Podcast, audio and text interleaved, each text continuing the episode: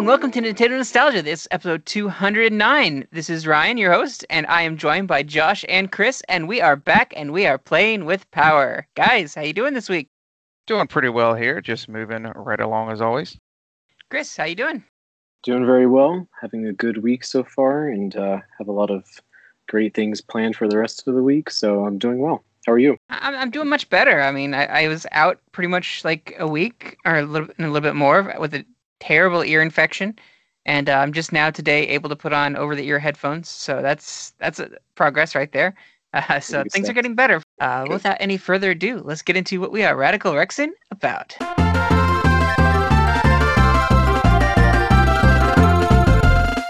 All right. So kicking off this week, Chris, what you been Radical Rexin about? Uh, It's been a very hectic week, but uh, I'm thankful for all the great opportunities I've had lately. I started my internship last week, and that went really well. I was terrified about it, but uh, it was a really great experience. And uh, tomorrow, I, I would have met my uh, my supervisor tomorrow, but that got canceled, so I get to take the day off. Um, and let's see. So gaming wise, I've been playing Luigi's Mansion 3. Uh, I think I mentioned it before, but I wanted like to really have a great like Halloween season and fall season, and I thought Luigi's Mansion 3 would be the perfect answer to that. And I so far love it so much. Um, I think that Next Level Games is such an underappreciated developer, and that they've done a terrific job with this title in particular. Um, and I am trying to beat Luigi's Mansion 2. I'm at the very last boss, but I'm having a lot of trouble with it. So hopefully I get to beat that soon before I make too much more progress in, in uh, Luigi's Mansion 3. Um, but I love Luigi's Mansion 2. I'm sure I'll talk about that in a little bit. But uh, with Luigi's Mansion 3, I, I love it. I'm stunned by how gorgeous it looks and how clever the gameplay is and just how brilliant the level design is. Um, I was kind of weirded out by Gooigi, but after playing with him for a little bit, I think he's pretty cool and a nice Mhm. addition. Although I think they should have made it a ghost and called him Buigi, but that's just me. Um, What I a waste. why- Yeah.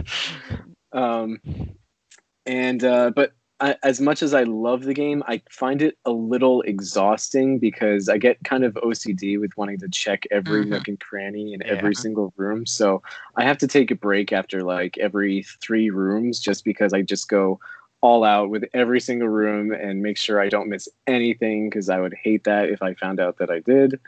But uh, yeah, Luigi's Mansion 3 is excellent. Luigi's Mansion 2 is also amazing. Uh, I recently got Dundara, I think that's how it's pronounced, from uh, Super Rare Games. It's a, a limited time uh, physical game, and I think it's such a special, unique design. Um, it's a it's a Metroidvania technically, but instead of just hopping along, kind of like with uh, Super Metroid, you kind of hop around, but in like 360 degrees. So it, it incorporates some new uh, gameplay elements into it. So I uh, I can't wait to jump into that. Um, but otherwise, uh, school's going great, and I love it, and I'm looking forward to the rest of the semester. Um, yeah, and that's that's about it for me. What about you guys? I guess I'll jump in there. So, um, from the from the gaming perspective, because you know what, I've been stuck at home for a while, and I got to go couple places here and there. But uh, I've been putting a lot of time into games. Um, I've been playing a whole lot of the 3D, um, almost said 3D World Collection, 3D All Stars Collection. Um, I love all three of those. I've completed them all before. Um, what else was there? Uh, oh, I'm in uh, Sunshine currently right now. I went ahead and fully completed 64 pretty quick. Sunshine's taken me a little longer. I've only completed it once before, like fully, and those blue coins are a pain in the butt. I don't know if you all have completed that one before, Mhm. but there's just not a good way to keep track keep track of them. I still love the game. It's still great. Those blue coins are just kind of testing me, but um, other than that, um, I actually got. I don't feel like anyone else that I know had any interest, and that's fine. But um, I got that Kirby Fighters 2, Mhm. and just because I knew it would be a good one for us, and like me and my wife's played a good bit of it, my daughter and stuff. I had a couple friends over, and they thought it was okay. But I I think it's good fun if if you like that kind of stuff. If you kind of like more of a casual Smash kind of ordeal, you know, you like Kirby and that sort of thing, I think it's definitely worth it. Um, outside of that, really, um, I've got some stuff coming up, a possible trip. I know the whole COVID thing is going on, um, so that's that's something we always will bear in mind. But uh, could have a big trip coming up by the end of this year, and I'm really looking forward to that. I, I love going places, and this has been kind of kind of painful. Um, oh, and other than that, actually, um, kind of a weird side note here, but we had just finished it a little while ago. We usually don't get to watch very many movies with uh, having the six-year-old, but we just watched Enola Holmes on Netflix, Oh, yeah. and and that was really good. We both really enjoyed that. So yeah, if you get a chance, go check that out. Anyhow, that's all I got. All right. Um, you know, I've been out with a bad earache, so sleeping a lot. But when I can game, um, I've been playing some Duel Links. I'm actually really excited. Um, the new uh, the new world opens up tomorrow, um, and I'll be able to play with Xyz monsters uh, so in Duel Links. That's going to be pretty exciting, and it's going to be some adjustments. I may even just stream all Duel Links this week because of how big this this is. Um, but I, I'm I'm excited to get back to streaming again. Uh, that's something that's definitely a big plus for me. So, um, you know, I've you know, with this whole ear infection thing, I've been like not playing a whole lot. Um, the last game that I streamed and played uh, was Friday night um, of last week, and I was playing Mario Sunshine, and I was like, you know what, my ear's kind of bothering me, you know, and that kind of sent me in a spiral of pain and, and everything. So I, when I uh, when I am hurting and can't really give a lot of thought to what I'm playing, I tend to default to like Picross, and so it was really nice to have uh, this Mario Picross come to the Super Nintendo uh, online. Uh, so I, I was kind of playing around with that a little bit, and just it's so chill and nice to play that um, when I couldn't really think otherwise. Um, just a good zone out and, and do the puzzles thing. Uh, so that was really helped me through that in a lot of ways. And then um, as I started feeling better, I got playing some Smash, and uh, you know my preferred play method in Smash, and I'm I'm probably unique in this is I, I love handheld. Um, I, I love the feeling of the Joy Cons, the instant reaction of the Joy Cons, like hardwired into the system, you know, attached. Like I love that. It's so comfortable for me, and I'm I'm snappy and quick at it. It's my where I'm bring my A game, and I can't find that while I'm streaming because my you know my controller is attached to the system, so I can't actually detach the Joy Cons. Otherwise, it becomes a wireless connection, and there's a bit of a lag, just a slight bit, but it's enough. And the Pro controller has a bit of a lag too, unless you plug it in wired um, but you can't really get that experience with the Joy Cons. And and I love the buttons, the low profile buttons, and the uh, the lower to the the controller sticks. And uh, I just I haven't been able to find a thin like comfortable Joy-Con feel for a wired controller that works like a Pro controller would, where you get that no lag instant connection. Uh, so I got to figure something out with that so I can stream and, and play my A game when I'm playing Smash. But I usually play at a handicap whenever I do wireless. And uh, yeah, like it's cool when you come to like a NOS hangout and play, and, and I'm able to play handheld and and and kick y'all's butts. But uh, it's not so fun when there's a little bit of a lag. So hoping to figure out something. If anybody has any ideas, I am open to suggestions for a good controller for that scenario. Um, The GameCube controller.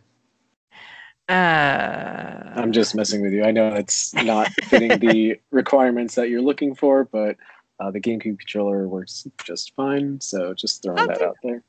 Oddly enough, I can play Fox with a GameCube controller, but any other character I haven't trained on. So, That's fair. I'm comfortable with Fox on that, uh, just from my melee days. Um, yeah, and then, you know, like I said, Duel Links, and then a little bit of Switch here and there. Um, you know, did that Mario Kart thing. I was able to get my pin set. Hopefully, uh, it said I said I got it. Um, and then there's also the there's the second. I guess there's a second wave of pins, like a set two or something. That's going to be fun to try to get a hold of. Um, you know, and just uh, just a couple days here that my amiibo will be shipping. Uh, I'll get those two, the Joker amiibo and uh, the Hero amiibo. I'm excited about those. Um, Yeah, it looks like we're they'll getting a Smash Direct here soon, aren't we? Or didn't we see Oh. something about that? Or I haven't I- seen anything. Completely dream that up?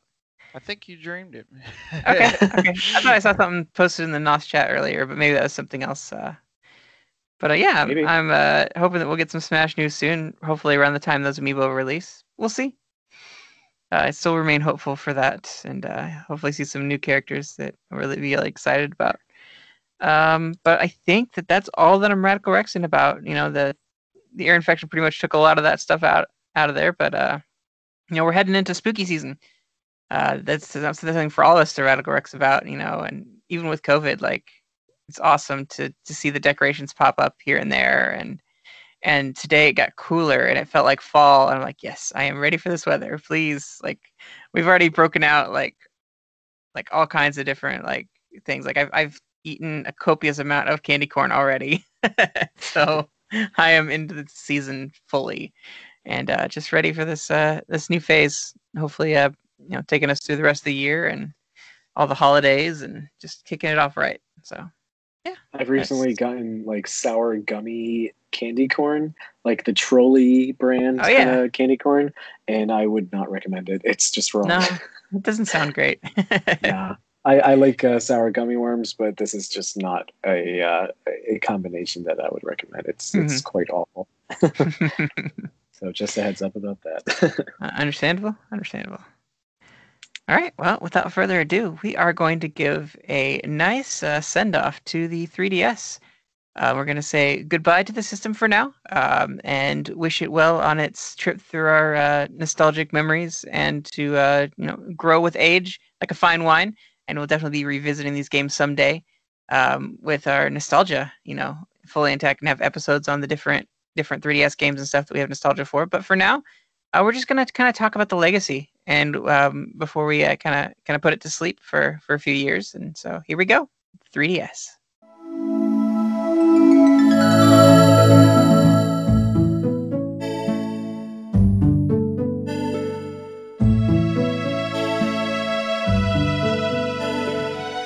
All right. So when did this 3DS, this this uh, tiny tiny little system that that uh, no one knows about, when did that when did that come out? That came out March twenty seventh, two thousand eleven. 2011, and it's uh 2020 now. It's a good nine year run. It's crazy that it's had this long of a lifespan, and it was only just recently uh, discontinued, and just recently having games, uh, you know, not come out for it, for Mhm. lack of a better way of putting it. So uh, I really wasn't expecting it to have this long of a lifespan, but uh, I'm glad that it did. It's it's a really great system.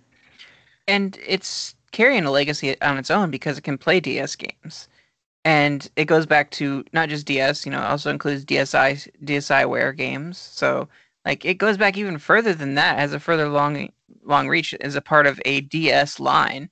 Uh, even though it is its it was kind of the third iteration of DS. I mean, if you don't count Light, but you know, DS, DSi, and then there's this 3DS, and uh, it's it's pretty cool to see you know nine years of length but even longer t- to know that this is as quite the legacy behind it. Um and, and i will say it did stumble a bit out of the gate and we'll talk about that a little bit but uh you know uh, us ambassadors understand. Yeah. um but yeah. It's also So- important to keep in mind that at that time, the competitor was the PlayStation Vita. I don't remember if it came out before or after the 3DS was released, but some people really thought, myself included, that the the 3DS was going to have a hard time with the PlayStation Vita. But it was a kind of a similar story to the the DS versus the PSP era, where Mhm. everyone thought the PSP was going to win over the DS, and that clearly didn't win because the DS is one of the best selling consoles of all time Mhm. and uh, which honestly I wasn't expecting. So, you know, the the bar was set pretty high from that system, uh, considering how many millions, hundreds of millions it sold. Uh, Mhm. I don't remember how many. I think it was like 160 million, but I could be making that up. But uh, yeah, the Vita, I'm not gonna lie, was a pretty capable system, and uh, I'm surprised Debatable. that the Vita kind of failed as much as it did. Yeah, Nintendo Well- was pretty undefeated with their handheld market throughout the years, from the Game Boy all the way through the 3DS and whatever you want to count the Switch as. The, th- I think the difference in that transition was probably because of being able to play your DS games. Like when the 3DS came out, there wasn't a lot of 3DS games to play, but you had your DS titles, and and you couldn't say the same for the Vita for playing PSP. You know, you didn't have UMD capability, uh, so that could have been a, a, an issue there, and and why it didn't move forward. And there's other things, storage and things like that. The 3DS was a little bit more friendly on storage, Right. and uh, a couple Yeah, other factors. the- battery life. I heard that the, the memory was a lot more expensive than uh, oh yeah, what I was proprietary. So you know. Yeah. But that that was something some things holding back that one back. But the 3DS, you know, didn't didn't wasn't all sunshine and roses when it first came out. No, it wasn't. Um, but let's talk about our first memories with the 3DS. Um, I'd like to go first on this one. Um, so with the 3DS, uh, I remember like getting really excited. They had this this stand. It was just a little bitty cardboard stand. and it was made it look like it was a 3D 3DS. You know, and it was it was the blue 3DS is the one that I picked up. And uh, I was like, I, I want that stand. I walked into GameStop like, can I put my name on that? And like, yes. I'm like, okay, that's my stand. That's my 3DS stand. That's that's going to be mine when it comes out. And and uh, so when I went to to get my 3DS, you know, I had to wait like several weeks before that became available to grab that stand. But you know, I picked up on launch day. This was something that I just I had to adopt, and I got two of them. Um, one for me and uh, one for Draco, and because I knew that we would be gaming together, we would be playing Animal Crossing together. I was without a doubt that was what we were going to do. Um, so that's kind of why I, I jumped on that. But for a bit, um, you know, what? actually, let me rewind that um, because I want to say like I didn't pick up any games, or maybe one game to start out. Did it come with Ocarina of Time at launch? Didn't No. come with it. Not at launch. Okay. Uh, the Ocarina of Time came out in June. I, I want to say I, I just sat on my DS games, I think, for a bit, and didn't really have a 3DS game. I just picked up the system itself, and that was just cool to have those things that came with the system, like the AR functionality and stuff, and playing those games. And that that just was holding me over. Plus my DS games to till I I had a game that I really wanted to play on my 3DS. And that was a big thing. Like the, the launch of the 3DS was a bit lackluster, but I had a lot of fun with with what I did have and what I was able to get a hold of at the time. Um, you know, I was I was scraping, you know, scraping the bottom of the barrel for getting games. I, I picked up that Dead or Alive fighting game because you know I just wanted something to play. I never would have picked it up ever, but that was because you know I wanted to see this 3D and I wanted to find out what was the best way to see this Stairs Gap in 3D. Uh, so that's kind of my first experience, and I picked up at a GameStop. And uh, so, Josh, uh, what was your first experience with the 3DS? Um, I remember getting mine like on launch day as well. Um, and I'm wanting to say the first game I got with it was Pilotwings, and that was sort of out of just like there wasn't anything else at the time, like you were saying. Um, I think there was a Street Fighter game, but I'm not really a big fighting game guy. Mhm. But and Pilotwings was okay. Like I'd I'd played some of the old ones, but they just never really hold my attention for that that long. So I played it for a good little while, and it kept it alive. But then it was really like I felt like it was funny because the thing I was the most hyped for was Ocarina of Time um, 3D coming out, and of course I I love that game, and I loved it again on there. So yeah, it was a really weird kind of kind of slow start. I won't skip too far ahead, but it was it, it- like like you said, some of the extra stuff it could do, the AR capabilities, the cards, you know, the little characters on it, and those games and all that. That gave me something to kind of have fun with. The- The videos that was on it, and just goofy little things like that. There wasn't a whole lot, but it was more than. It was definitely something new. It was, you know, the 3D even at that point was just fun to sort of see, which I actually used a decent bit throughout the thing's lifespan. Mhm. Um, so it had enough in the package to start with to to not feel like a complete waste to me. Um, I, I guess even more so after the ambassador program gave me a few free games. But, but yeah, that that's kind of how it started. Um, was there day one. Don't regret it. Uh, for me personally, I I love 3D. Uh, Ryan and I have talked about this a lot. Uh, I think it's a, a really great feature. Some people see it as a gimmick, but I think that there are definitely some advantages to 3D when it's done correctly. Um, I actually own a 3D TV, and it's one of my f- most favorite things that I own. I think it's very cool. But when I heard about the 3DS, I was like, yeah, there's no way that this is going to work. Like, Mhm. not needing glasses and have a 3D image just pop out at you, there's no way. And I was genuinely baffled when I went into a Best Buy right when the game was released and gave it a try. I couldn't wait. I actually made a trip just to Best uh, a trip to Best Buy just to try it out and then leave. but uh, yeah, when I tried it for the first time, I was like, oh wow, it actually does work. But um, I I wasn't that impressed right away because I don't know when you when you view it inside the store. Uh, with you know all the bright lights on, it's kind of like a less impressive looking image. But Mhm. I mean, they nailed it. They really did do it. Um, but it does depend on how you hold it. So you know that's that's one thing. I'm sure we'll talk about the 3D in a, in a little bit more detail in a bit. But um, you know, like I said, I love 3D. I thought it was almost too good to be true, but it really did work out uh, just fine. Um, but it was such a weird Nintendo-y type of system. Uh, I just thought that you know the charging base was pretty cool. Like uh, you know, you just put it in your your the charging base, and you get like these spot pass uh, things sent to your system overnight. Uh, the way that they advertise that, I was like, okay, that's pretty cool. And uh, I thought 3D YouTube would be pretty cool, being able to see you know certain types of videos in 3D, and that actually worked quite well. Um, that unfortunately doesn't exist anymore. But uh, I waited until the price drop happened and uh, for a few more games to come out. So I waited until about December of that year. Uh, I did get the blue model, but I got it for the the price. The, the new price that was I think $180. I believe it was originally $250 Mhm. and I got it with Super Mario 3D Land and Mario Kart 7. Those are my two big franchises, so I was thrilled to have both of them come out around the same time. And uh, you know, Super Mario 3D Land was made by the Galaxy team, who is, I would say, probably the best development team ever.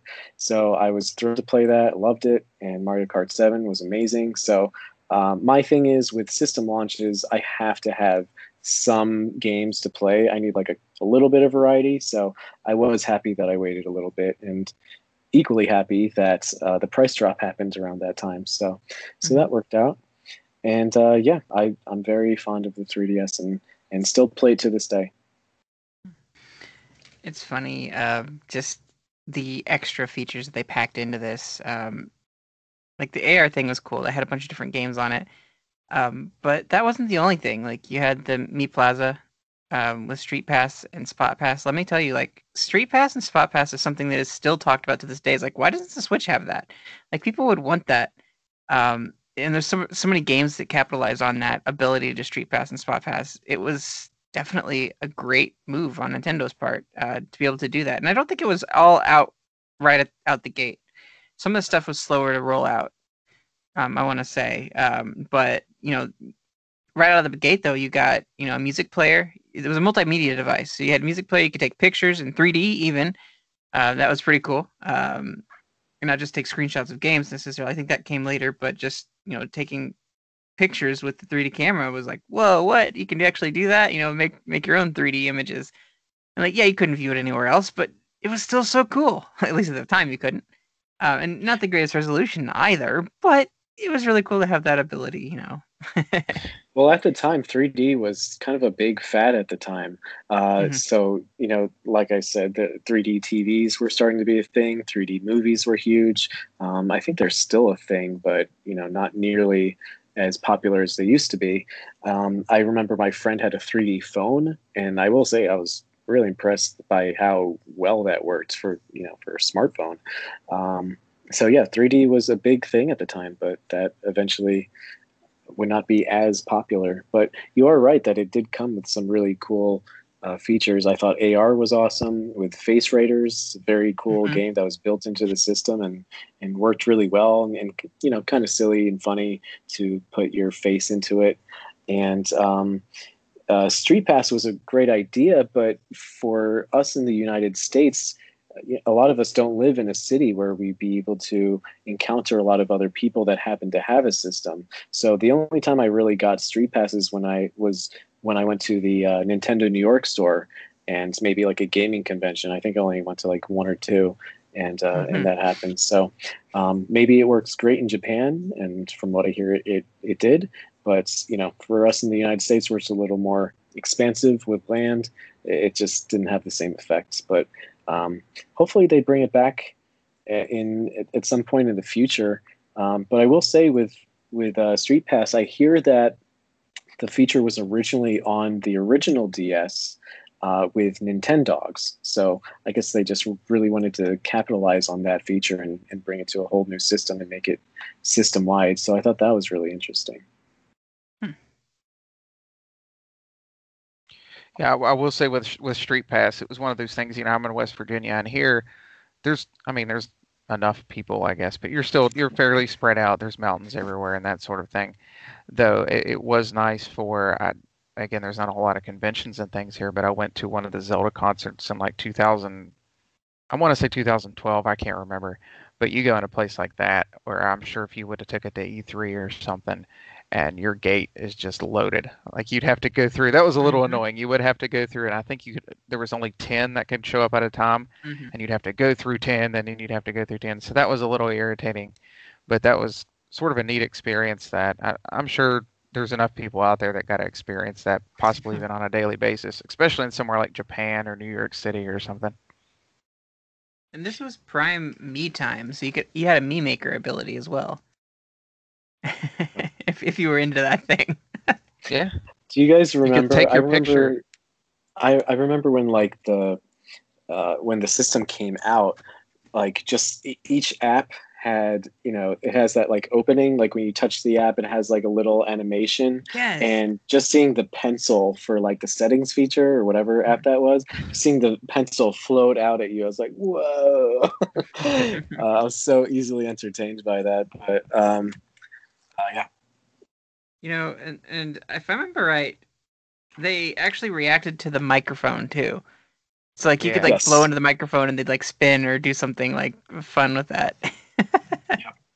It was like the little the features that they included. Yeah, they, they went all out with that, with all these little details. And I actually, uh, I know I'm kind of pivoting, but I like the the design of the system itself, uh, like the original one. It's very odd, but I appreciate how the design of the system really incorporates this theme of threes. So you would see mm-hmm. this uh, dark layer on top, followed by a medium darker or like medium lighter layer and then a lighter layer of color beneath that. And if you look at it at the at the face of the system there's a darker color on the bottom and then it gets a little gradually lighter as you go up. And there's like these kind of like sparkles on the cover too. So i don't know it, it sounds kind of corny when i describe it that way but it's a really beautiful system i think.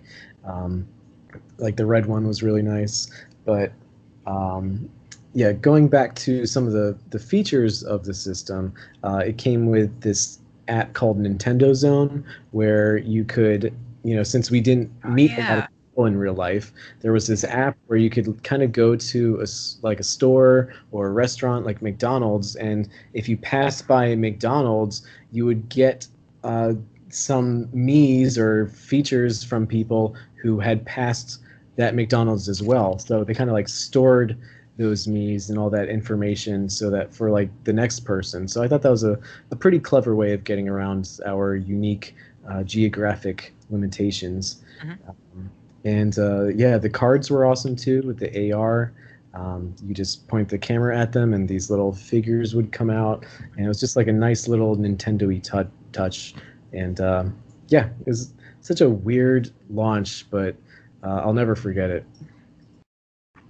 Yeah, I big thing was I went to Gen Con every year and the street passes were insane. like keeping up with all of that was and then E3 time, like we got all those spot passes from the different people, like Reggie coming to visit and everything. That was always fun. Um, to have those those features. Um the yeah, it just felt connected. My biggest thing was probably collecting all the puzzle pieces. I love puzzles, so it was like and they oh, became oh, yeah. animated like videos and stuff when you collected all the pieces and that was that was really cool. It just kind of just like like a loop, like almost like a GIF, if you will, uh, but in 3D. And that was just it was so rewarding for me. I had to have all the puzzle pieces for the street passes. So the time I went to New York and just that was it was insane. So I liked getting forgot about hats that too. Do You guys remember the hats? Like I had like yes. Actual Nintendo console, like the original Nintendo console, as a hat. yeah. I don't know. I think I like received it as a gift or something. So that was a fun little surprise. I just I logged felt- in and I have a pumpkin on my head still. Apparently, I played it last one was Halloween time. Yeah, it was gonna have fun to check see, like, now.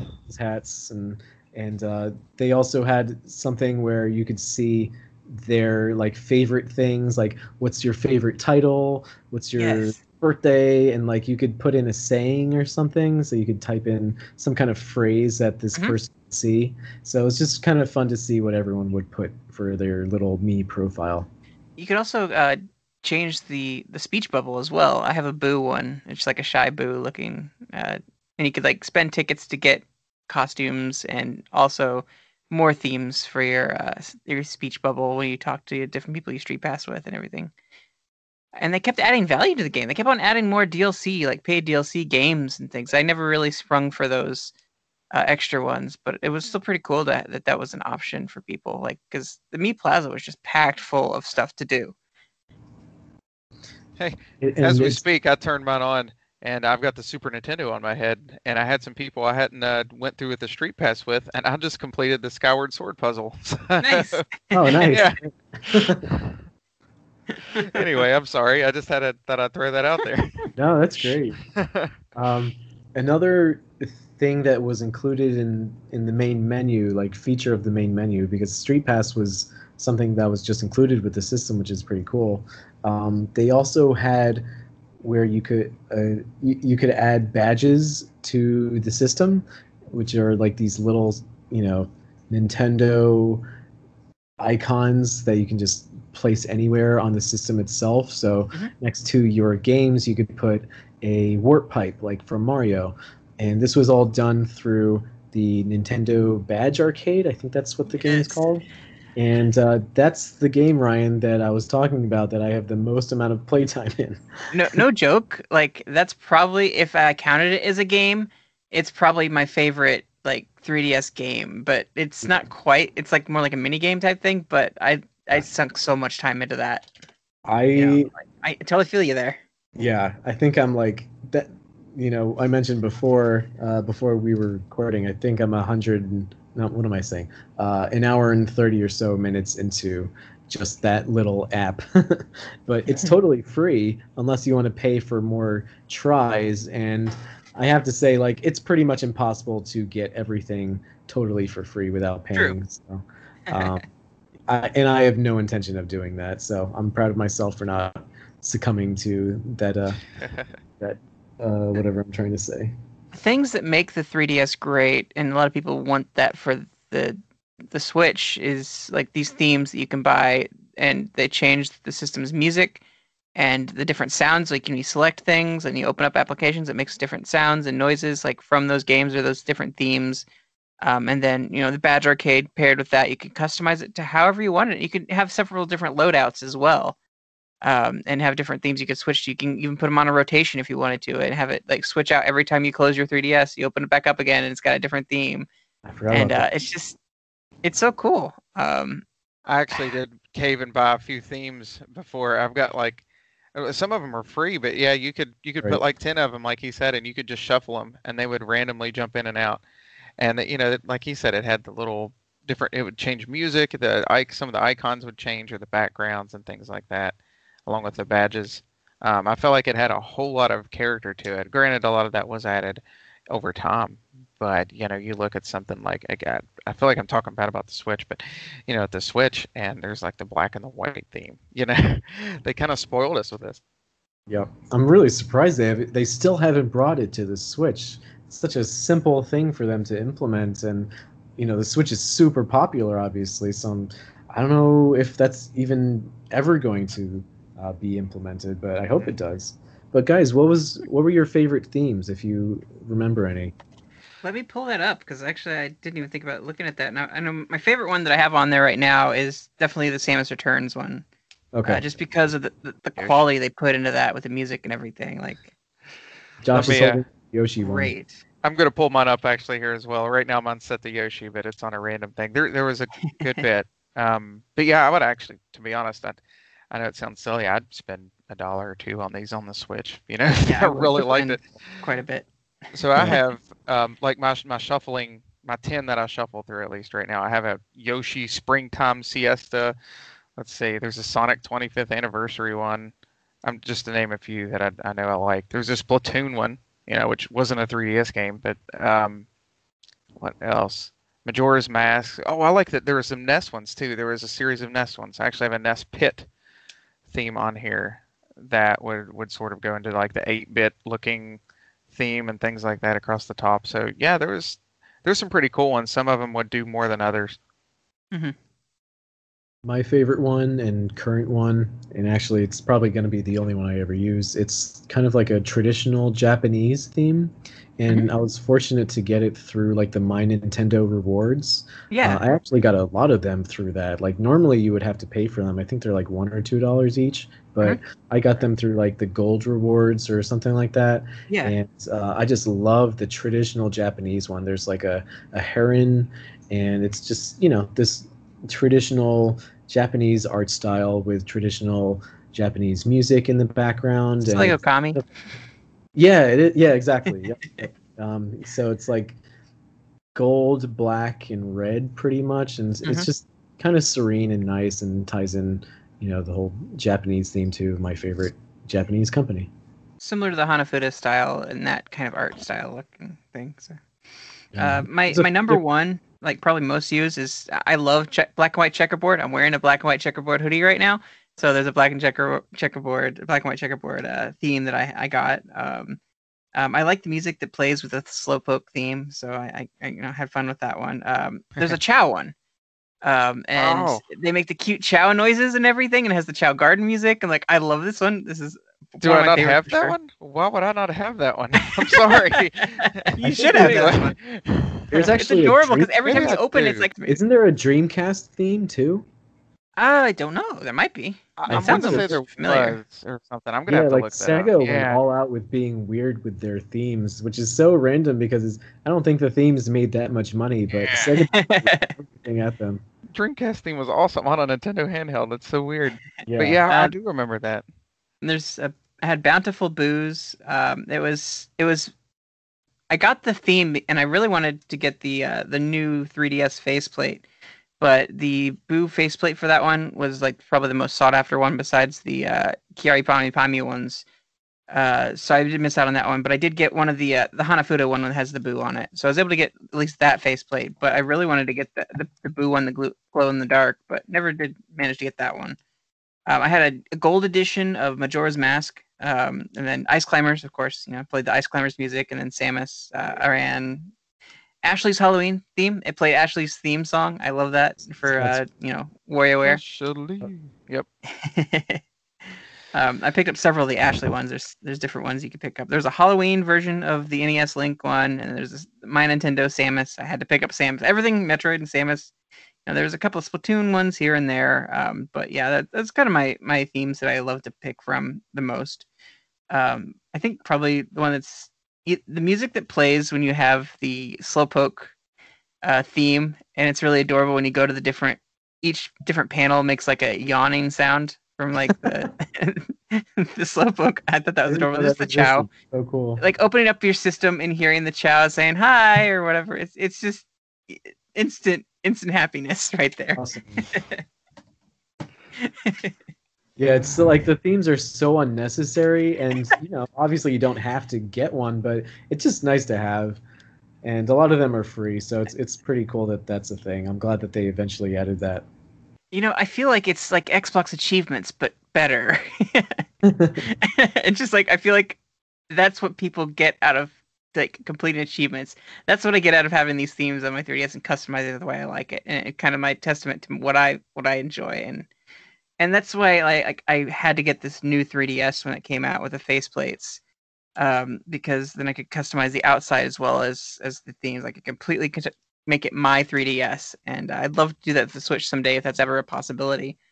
Um, but it's just, I'm charming, and, and I'll talk a little bit later. Uh, about the one time that Nintendo actually like disappointed me, and I was actually angry at at, this, at the company, and was like, you know, they actually hurt my feelings, and I'll, I'll talk about that. So so silly now, but you know, Uh, but we'll get to that in a second. anyway, so you did ask about the themes, um, and then like the badge arcade things you could try to get. Um, it was just basically claw game, uh, with ridiculous, some really ridiculous like obstacles you had to get around to get these items. Um, but some were really fun, like kind of like smash the targets in in Smash Brothers is kind of that feel sometimes too, and just the different ways that you had to try to get these badges. It was definitely rewarding, and you could pay some money for it. It was definitely a gacha mechanic, but worth it. Part of the fun was like trying to not pay for it. Yeah, So I exactly. kind of challenged myself to not have to pay for the badge that I wanted. Um, and like I said, I never, I, I, I haven't paid uh, anything so far. And hopefully, I never do. But it was fun to be like, can I get this in under two rounds? Because it's Mhm. nearly impossible. And sometimes the system kind of like glitched, and I ended up just getting a whole bunch for no good reason. So that was fun when it happened. Very rare, but it was fun. And uh, I, it's kind of stupid because I spent so much time trying to get these badges. I haven't put a single one on my home screen, so I just have all these badges. But yeah, it's I feel that. Have and just see all the different like uh, the different options that they have for you because some of them are so random. It's like, why is this here? Like, why is the badge arcade bunny in a suit? I love it, but why? you can put them Yeah. on folders. Some of them, like I've Yeah. got a, uh, if you can, I don't know if you can see. I know they can't see listening, but like I've got a mushroom on my demo folder here, and like the Oh. P block from Mario, Super Mario World on one thing. So you could put some of, but then some of them came in pieces. Like I got a dry bones here. I don't know Yeah. if you can see that. And I had to get like several four pieces of spanning- him to put him together. You could link several Yeah. things together and make a bigger picture. That was pretty cool. Um, you know, the icons, especially like I had to get at least one icon I liked for each of the different system uh, capabilities. Like the eShop, it has like an, an orange like paint splatter, kind of like Splatoon like. Um, I had to get that one. Um, there was the picture. Uh, the Nintendo 3DS camera app had had an icon you could get that was uh, Lakitu, um, with with the camera on the end of that and then uh, Totakeke or uh, KK Slider uh, has one for the music player. I had to get that one. Um, Waddle Dee is that is that the one with the bandana for Bandana Waddle Dee. Kirby? I think there's yeah, there's bandana D or bandana Walda D, and then there's Bandana Waddle. And it, it shows like that. That was the settings one where he's holding the wrench. Okay. Um, and then the, the activity log was in a bottle, and then Link uh, was the like the classic 2D Link holding up the uh, Triforce, but instead of the Triforce, it was the uh, the download DS download play. And I got like this like me special me one. It looks like it's like drawn by chalk or something. So you know, I I had to get those different different icons. Um, and I, I customized all my my folders. Like I have in 3DS it, basically all the folders had that first letter uh, displayed. So I, I arranged it in 3DS and then GBAS and then DS. And that's NES, 3DS, DS, and support apps. And then I had Game Boy, Game Boy Color, Advance, and then Super Nintendo games, and then demos, and then system tools. And I had them all customized in like this. And you could change it to different levels too. Like you didn't have to just do like three rows. You could do like five rows, or like you expand it and make it yours, and all the different. It was just the customization was great. Albeit, let me let me dial it back a little bit. The customization does slow down your system quite a bit. Um, launching your system, launching applications, it, it slows it down if you add too much on there, and that's what I kind of ran into for a while there when I was trying to get, get all of the badges and stuff on my screen. It does slow things down significantly, and things take longer to launch and takes longer to get to the home menu. Like there is definitely lag the more that you put into the system, um, which is kind of I think what they were trying to avoid with the 3DS or sorry with the Switch was to to keep that snappy and fast and not slog things down. But still, I want my themes. yeah. Well, the the you know we've talked about the the badges and the themes and all these things that were integrated into the system, but I thought a really unique way for them to uh, incorporate the 3DS and kind of tie it into the Wii U was. And this is such a minor thing, but I thought it was really cool that for one dollar, you could pay for an app that you where you could use the 3DS as a controller for Super Smash Brothers, and I just thought that was so random and silly, but uh, that was pretty cool. I haven't done it myself, but I bought it. Nice. I, I even have I even had the Smash Brothers game for 3DS, and I still bought the controller. Oh, really? Okay. Yeah, I mean, we should probably get into the games because Super Smash Brothers for 3DS is a surprisingly really awesome game that I Mhm. never thought would be possible on such a system, but they pulled that off so well.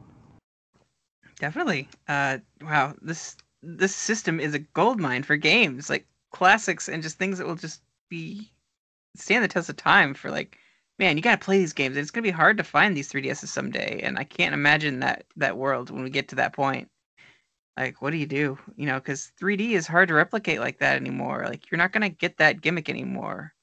Uh, just like you're not probably not going to get the wii motion controls anymore. I mean that nintendo has kind of gradually let let that happen you know the ability to do those things with joy cons and things like that. But you know some of these things are just going to become obsolete. Like i have yet to play again an, an, a version of kirby tilt and tumble since the game boy you know game boy color.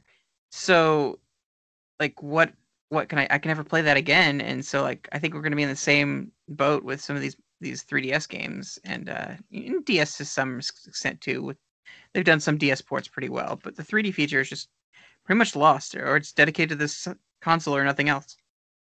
Yeah, I totally um, agree. And It, it it is kind of worrisome because the DS and 3DS are such unique systems, especially with the two screen feature that they have.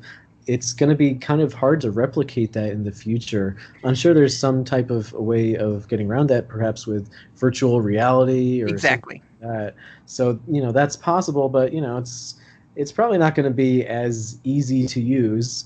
Mm-hmm. And also, something that was unique about the DS and 3DS is that it used pressure sensitivity for touch input, whereas Yes. on the Switch it relies on on the uh, like the temperature from your finger, or uh, I guess you can use the stylus if it's designed, uh, you know, for the Switch itself. Mhm. But you know, pressure input is very different from just swiping with your finger. So that's something to factor in its uh, ability to be played in the future.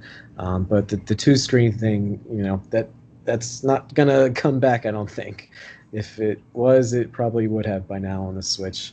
But um, yeah, the the 3DS is such a treasure trove of all these amazing titles and when when the system was announced i was hoping that it would fulfill its potential because it was capable of such amazing graphics i, I was really surprised when they had the announcement of what the, the, the 3ds was going to have with all these titles um, i didn't expect kid icarus uprising to look as amazing as it Oh, does yeah. um, that's one of my favorite games ever for the, the system and Mhm.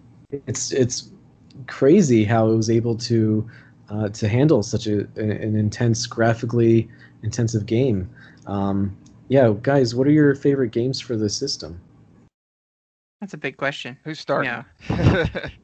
Or if we had to narrow it down to like five, my goodness. Well what about we could even start with some of our like honorable mentions if you want Sure. Um, yeah, we'll work our way down to our more favorites, but um, I think I'll mention a few like downloadable exclusive titles because something that a lot of people probably forget is how how many titles for the 3DS existed only in downloadable form, Mhm. and a lot of them got overlooked because of that. Because at the time, downloading games digitally wasn't a huge thing until Yeah. the end of the system's life cycle. So, um, Shovel Knight was originally a downloadable exclusive game for 3DS, and that game looks phenomenal in 3D. So I Mhm. love that.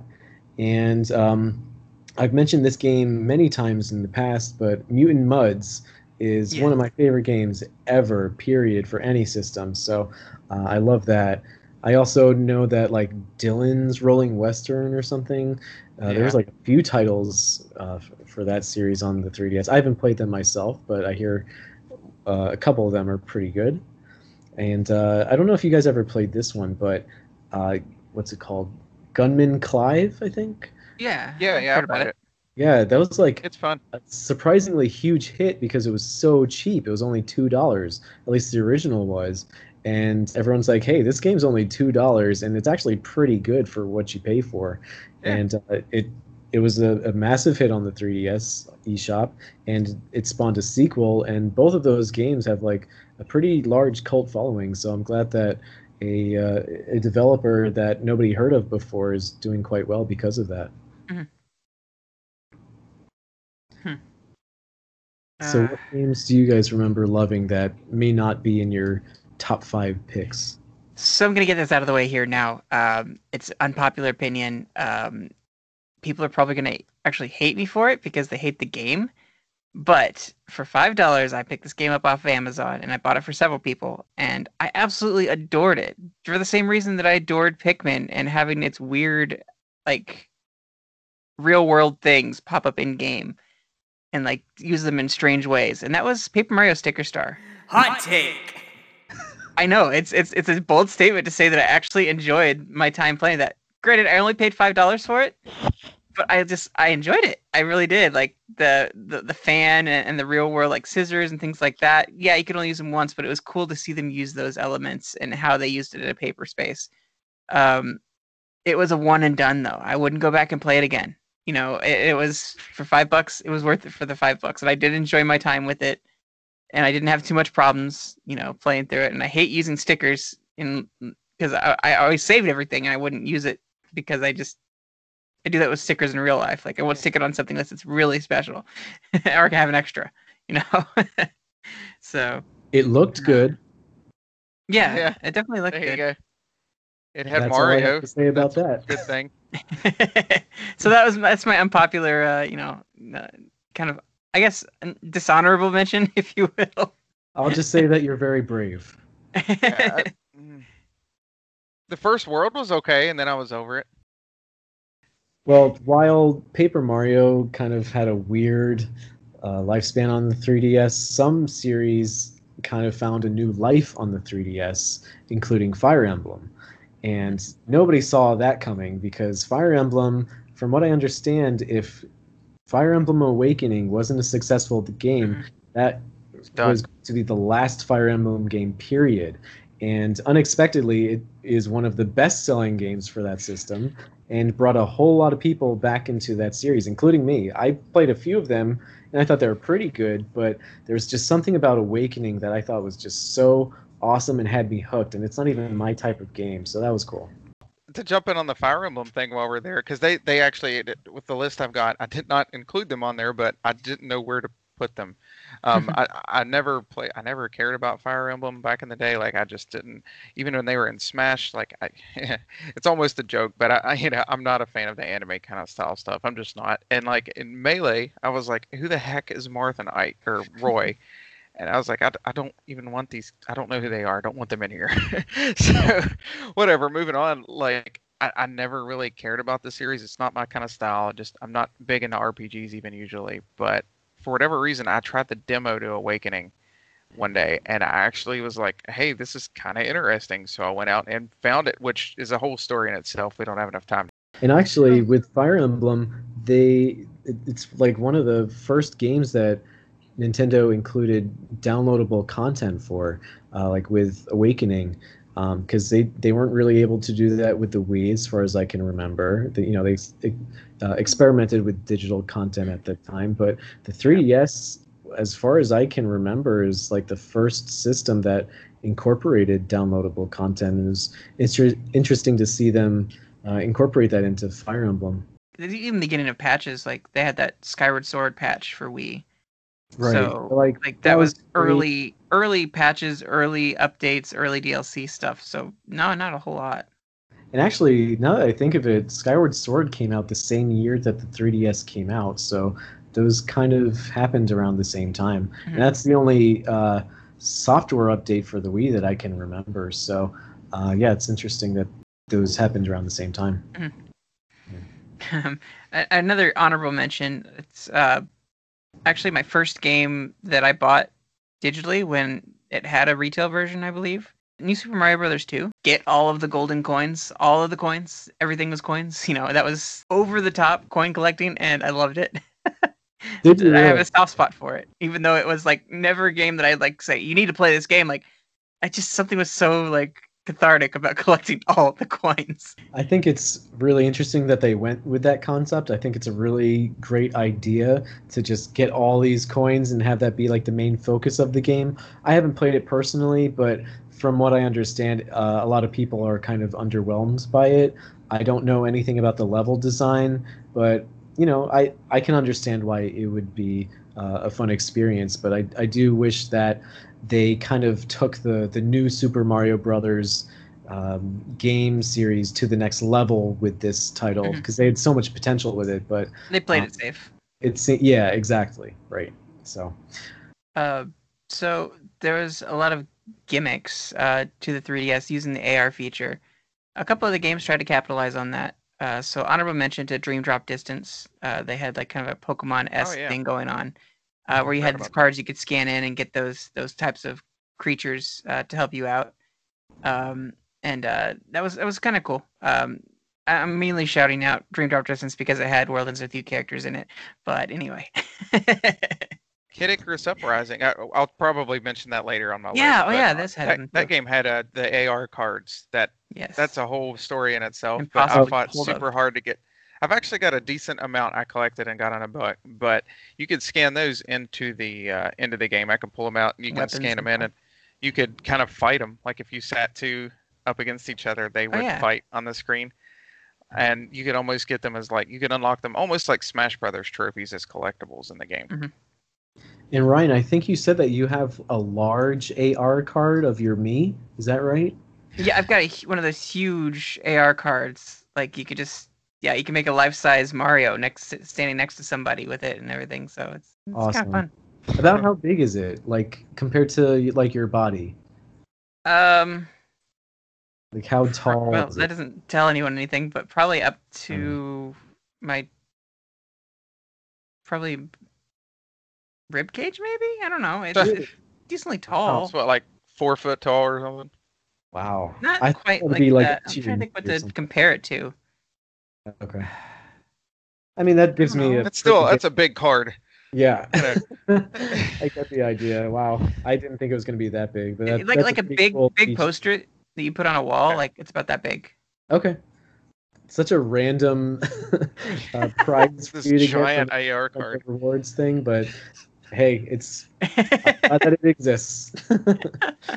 um, two games that I'd like to bring up because I, I probably will forget to mention them later. I had such a great experience with both Zelda Triforce Heroes and Metroid Federation Force.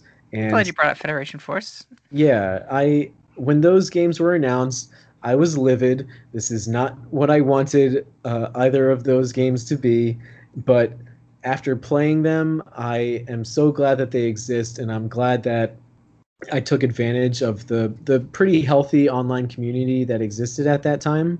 And Ryan's holding up the game right now. And actually, now that I think of it, I know I'm gonna forget this. So I'll just say this and get it out of the way. Uh, why, why was Metroid Prime Blast Ball or whatever that was in that game? That was such a random thing. It's like Metroid Soccer. Like I guess well, they showcased it big, at the Nintendo World um, Championship as like they had people play that that game before it was even announced. Like, it, I, I don't kinda know. They were trying to capitalize on Rocket League. Who knows? that, Right, that yeah. existed at the time, but That was a I- terrible E3, and I I- feel I bad because uh, Iwata died like shortly after that. But I did gonna say, like Federation Force, and I, I, I appreciate it for what it was. Like I, I really did. I, I knew there was a lot of hate sur- surrounding the whole game and the whole announcement and all of that. The only problem I had, and I, Triforce Heroes is like the only Zelda game I don't own, pretty much. Um, but I, it just looked less. You know, I don't. It was the art style or the story was just like really bad from what I could see from the trailer. It was like I can't handle this. But anyhow, with with those games, like I would have loved to play them or more of them. I did beat Federation Force, but I hated that they were on the 3DS because I couldn't play them with anybody.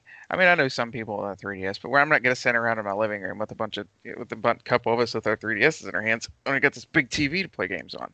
Like, exactly. yeah, I want to be able to play with my wife and friends and all that. I want, give me a controller, give me a console. I don't, I don't. That was always weird to me. I just, I don't like multiplayer focused games on handhelds, but, or at least limited to handhelds. Yep, yep. It felt like more of a console experience for sure. Otherwise, though, they uh, uh, from what I even understand from Trap Triforce Heroes, it was a pretty fun game if you have the right group of people. Mhm. the music was a little odd. Um, it, it was very different from past Zelda games. I'm glad they experimented, but it just didn't work well for me. If it's like- If it's like Four Swords, I did like the Four Swords games. Yeah, I mean, it plays exactly like that, except Yeah. now that there's there's like this vertical element where you can like stack on top of each other. Yeah. And I thought the way that they incorporated that with the the levels, the bosses especially, and all these different things that you had to do to progress in the game, I thought it was just so clever. They such great ideas, and I hope they bring it back in some form because it really is a shame that not more not too many people got to experience it. And Federation Force was also great in its own unique way. As I mentioned before, it's not the game that I wanted, but it's a game that I greatly enjoyed. Um, it's you know it, it looks very odd because it's like a chibi styled Yeah. Metroid game and like multiplayer focused and Metroid's all about being isolated. So it, it was very jarring when it was announced, especially when you didn't get a Metroid game in what like five years at that time, and Mhm. everyone's like, "Oh, this problem. better not be the future because this is not what we want." Um, but it was fun, and, and I'm glad that those games exist. I don't really care if they make a comeback, really, but um, I had a great time with them and had some great interactions. And uh, yeah, in Federation Force, I thought they had some really, really cool like objectives. There was a lot of variety in Mhm. it. So um, yeah, if if you guys are able to, um, you know, this is me speaking to our listeners. If you're able to get three or more friends, I highly recommend Triforce Heroes and Federation Force. It's a really fun time. Cool. Definitely. Uh, do you have any other uh, honorable mentions, Josh? If I may throw out, and you all might want to add these to your, you all might have these on like a list you have. I, I've got like ten games listed here, and I had to shove these aside just because there's so many. But I'm not going to talk about all of them, so don't worry. But w- what else I wanted to mention was some of the remakes that were on there. Um, in particular, I think all turned out pretty well. Like um, the Ocarina of Time 3D remake. I Mhm. love that game. Oh, yeah. That's it's one of my favorite games ever. Best way to I play think it. looks great on there. It the little upgrades were great, all that sort of stuff. Same thing with Majora's Mask. Um, I actually have the my my latest 3DS that I'm I guess I'm going to stick with at this point. It was is the uh, new 3DS XL Majora's Mask edition. I love that thing. It looks awesome. I think it's Um, worth a lot of money too. yeah, and then and Star Fox 64. I love that game. 3DS version of it's great. It's awesome in 3D. And the only other one I listed was DK uh, Donkey Kong Country Returns, of course, because I'd liked it on the Wii, and it was great to have handheld, and I didn't have to worry about shaking the Wii remote to roll. yeah, that that's true. yeah, that's a good point. Like this class 3D classics, like they had not just 64 games, they had NES games. Like I played Kid Kid Icarus for the first time, uh, and it was in 3D and and the color and everything, and that was really cool. Right. I actually played through and beat that game. You know, I decided, you know what, I haven't given this game a fair chance. I'm gonna play it in this 3D classics, and then I also picked up the Kirby's Adventure in 3D yeah, which is it's just really awesome ways to play the games. You'll never get to play like that again. You never get to experience that again. So definitely pick it up where you can. the Game Boy games on there as Yeah. well, because you can't really get those hardly anywhere else. There were games that popped up on there, like one like the really good popular ones like Super Mario Land 2, but also like uh, l- um, the Donkey Kong lands are a little little more odd, but just things like that that you really wouldn't see pop up on anything else. in really rare, valuable games. At the time, Shantae, and maybe it still is, Shantae for Game Boy Co- Color was worth a fortune, uh, like around $300 loose. It was such a rare game and such a gem. So that was the first time I was able to play that because it was only like five bucks. It was great. Mhm. And Mhm. also Toki Tori, same thing, worth a huge amount of money, but only five bucks on the 3DS eShop. But let's also not forget the Sega 3D classics Oh, yeah. with uh, Fantasy Zone, Sonic Did the they ever have Hedgehog. a all spinball? these- What was that?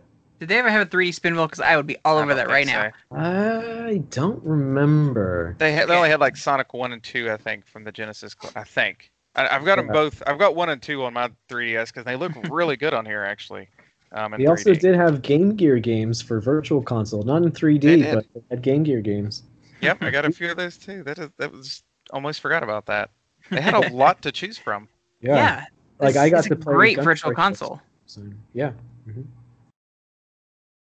y- y- I mean, ambassador ambassador program aside, like great virtual console. Like you didn't have Game Boy Advance games really, but everything else is golden. Like if you had a new 3DS, you could play this Super Nintendo stuff. So Oh, and two more ports I'd like also like to mention, uh, since Josh brought up a few ports. Uh, Rayman 3D and Rayman Origins, great games. I love the Rayman series, and I think we'll do some episodes on that in the future. But yeah, those were. It, was just so cool to get a console game in handheld mode and have it be in 3D. Like that's still to this day very cool.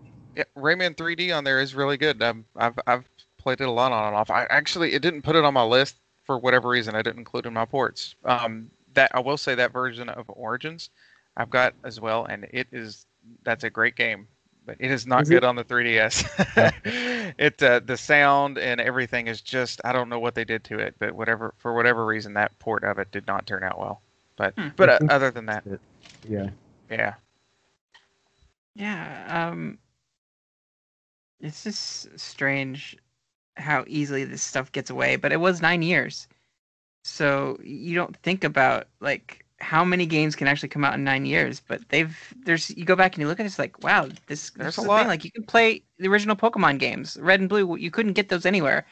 Like Fire Red, Leaf Green, sure, but not not the original games. And then not only that, but you can actually port them over to Pokemon Bank, um, and then ultimately like Pokemon in the Pokemon Home. Like you know, it was really cool to be able to have those Pokemon and actually port them forward because they are in this virtual console um, ability on on the DS or 3DS, and that's that was really cool. That they there's so much they did with this 3DS and used it as a bridge to bridge generations of Pokemon and and so many different ways, and it's just it's really awesome that they put that that time and effort in.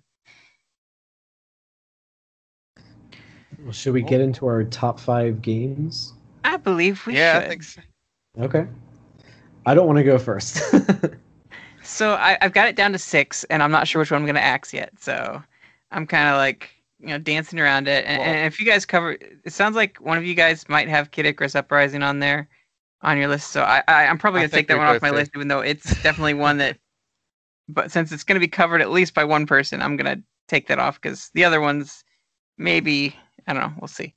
But uh, all right, I'll go I ahead and kick us off. Go ahead, go ahead. Sorry. Yeah, I'll, I'll kick us off uh, just by um, it, it. It's a downloadable game. Uh, it definitely uses the 3DS. Uh, basically, it it caught what's what Street Pass did was catch signals from 3DSs. This caught signals from any device, so any kind of radio wave frequency, it would pick up on it and it would generate something in the game. Um, it's called uh, the series is called Denpa Men. Um, the Denpa Men, uh, you know, it was all about like waves and like and things like that, and you could find like use AR to find these characters with these radio waves and import them into your game and use them in this like RP turn-based RPG setting. Um, and they each had like different weaknesses and different abilities, and you get rare ones, and then you can build some of them up, and then like it was just such the like the most quirky game ever. And they had a sequel to it. I'm gonna mention the whole series. I didn't like the sequel as much because they added some like status effects, like getting like wet, like soaked, and then like getting dirty with like dirt, and it was like kind of like acted like poison. I'm like, okay, this is a little weird. It, it kind of got outside of the scope, but but the game was just like really really fun to play. Um, Beyond the Wave, I think I want to say the first one was called, but yeah, Denpa They're they're, they're um, I think oh Katamari Damacy, like that that main character, like with that weird like capsule like head. Like think of that, like but like with they have like antennas in their head and they just kind of float around in AR space and you try to find them and add them to your game. It's so fun. Charming. All right, so that was my pick number five. Josh, what is your pick number five? Okay, so as we are talking here, I've actually got a list. I've got a list of 10 in front of me. So as we're going, I'm trying to sort of really, really, I guess, pull back on that a little bit. I, I've got to, if I may add a couple quick shout outs real quick to Mario Golf War World Tour as I Hmm. drop it off the list because that was great. Um, what was it? Luigi's Mansion 2. It was good, but I'm it's it's not going to make it. Mario Kart 7. For number five, I think Yeah, yeah, yeah. Well, for for Mar uh, for my number five, I believe I am going to go with A Link Between Worlds, um, which is still one of my favorite 2D Zeldas. Um, I will say, to, for me, and maybe it's nostalgia, my own nostalgia speaking. Um, um, A Link's Awakening is probably still my favorite 2D Zelda, especially the Switch version. Mm-hmm. But this one's pretty far up there. I'm not even like as as good as A Link to the Past is. It's never been one of my favorites for whatever reason. It's hard for me to go back to. I get kind of bored. But for this one, I I really like it. I like what they did with the wall mechanic. I think it looks great. And I, I remember when I first got it, um, I went on a lunch break and went and picked it up. I just think it feels great to control on that 3DS. Like Link feels really good to move around.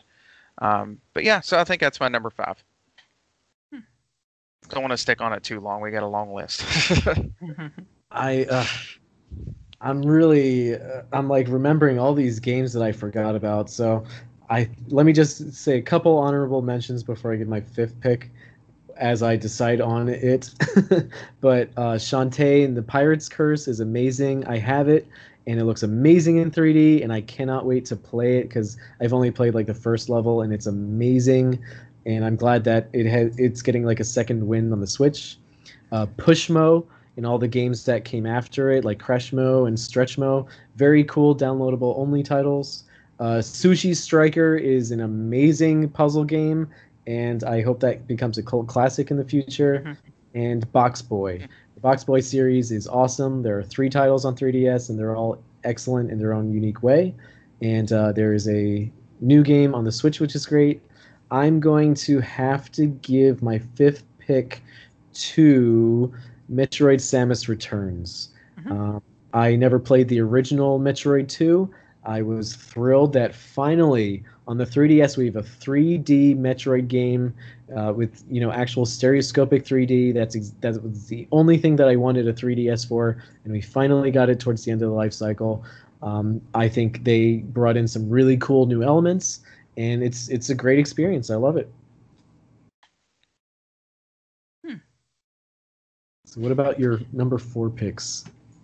So, my number four, um, it's going to be New Leaf.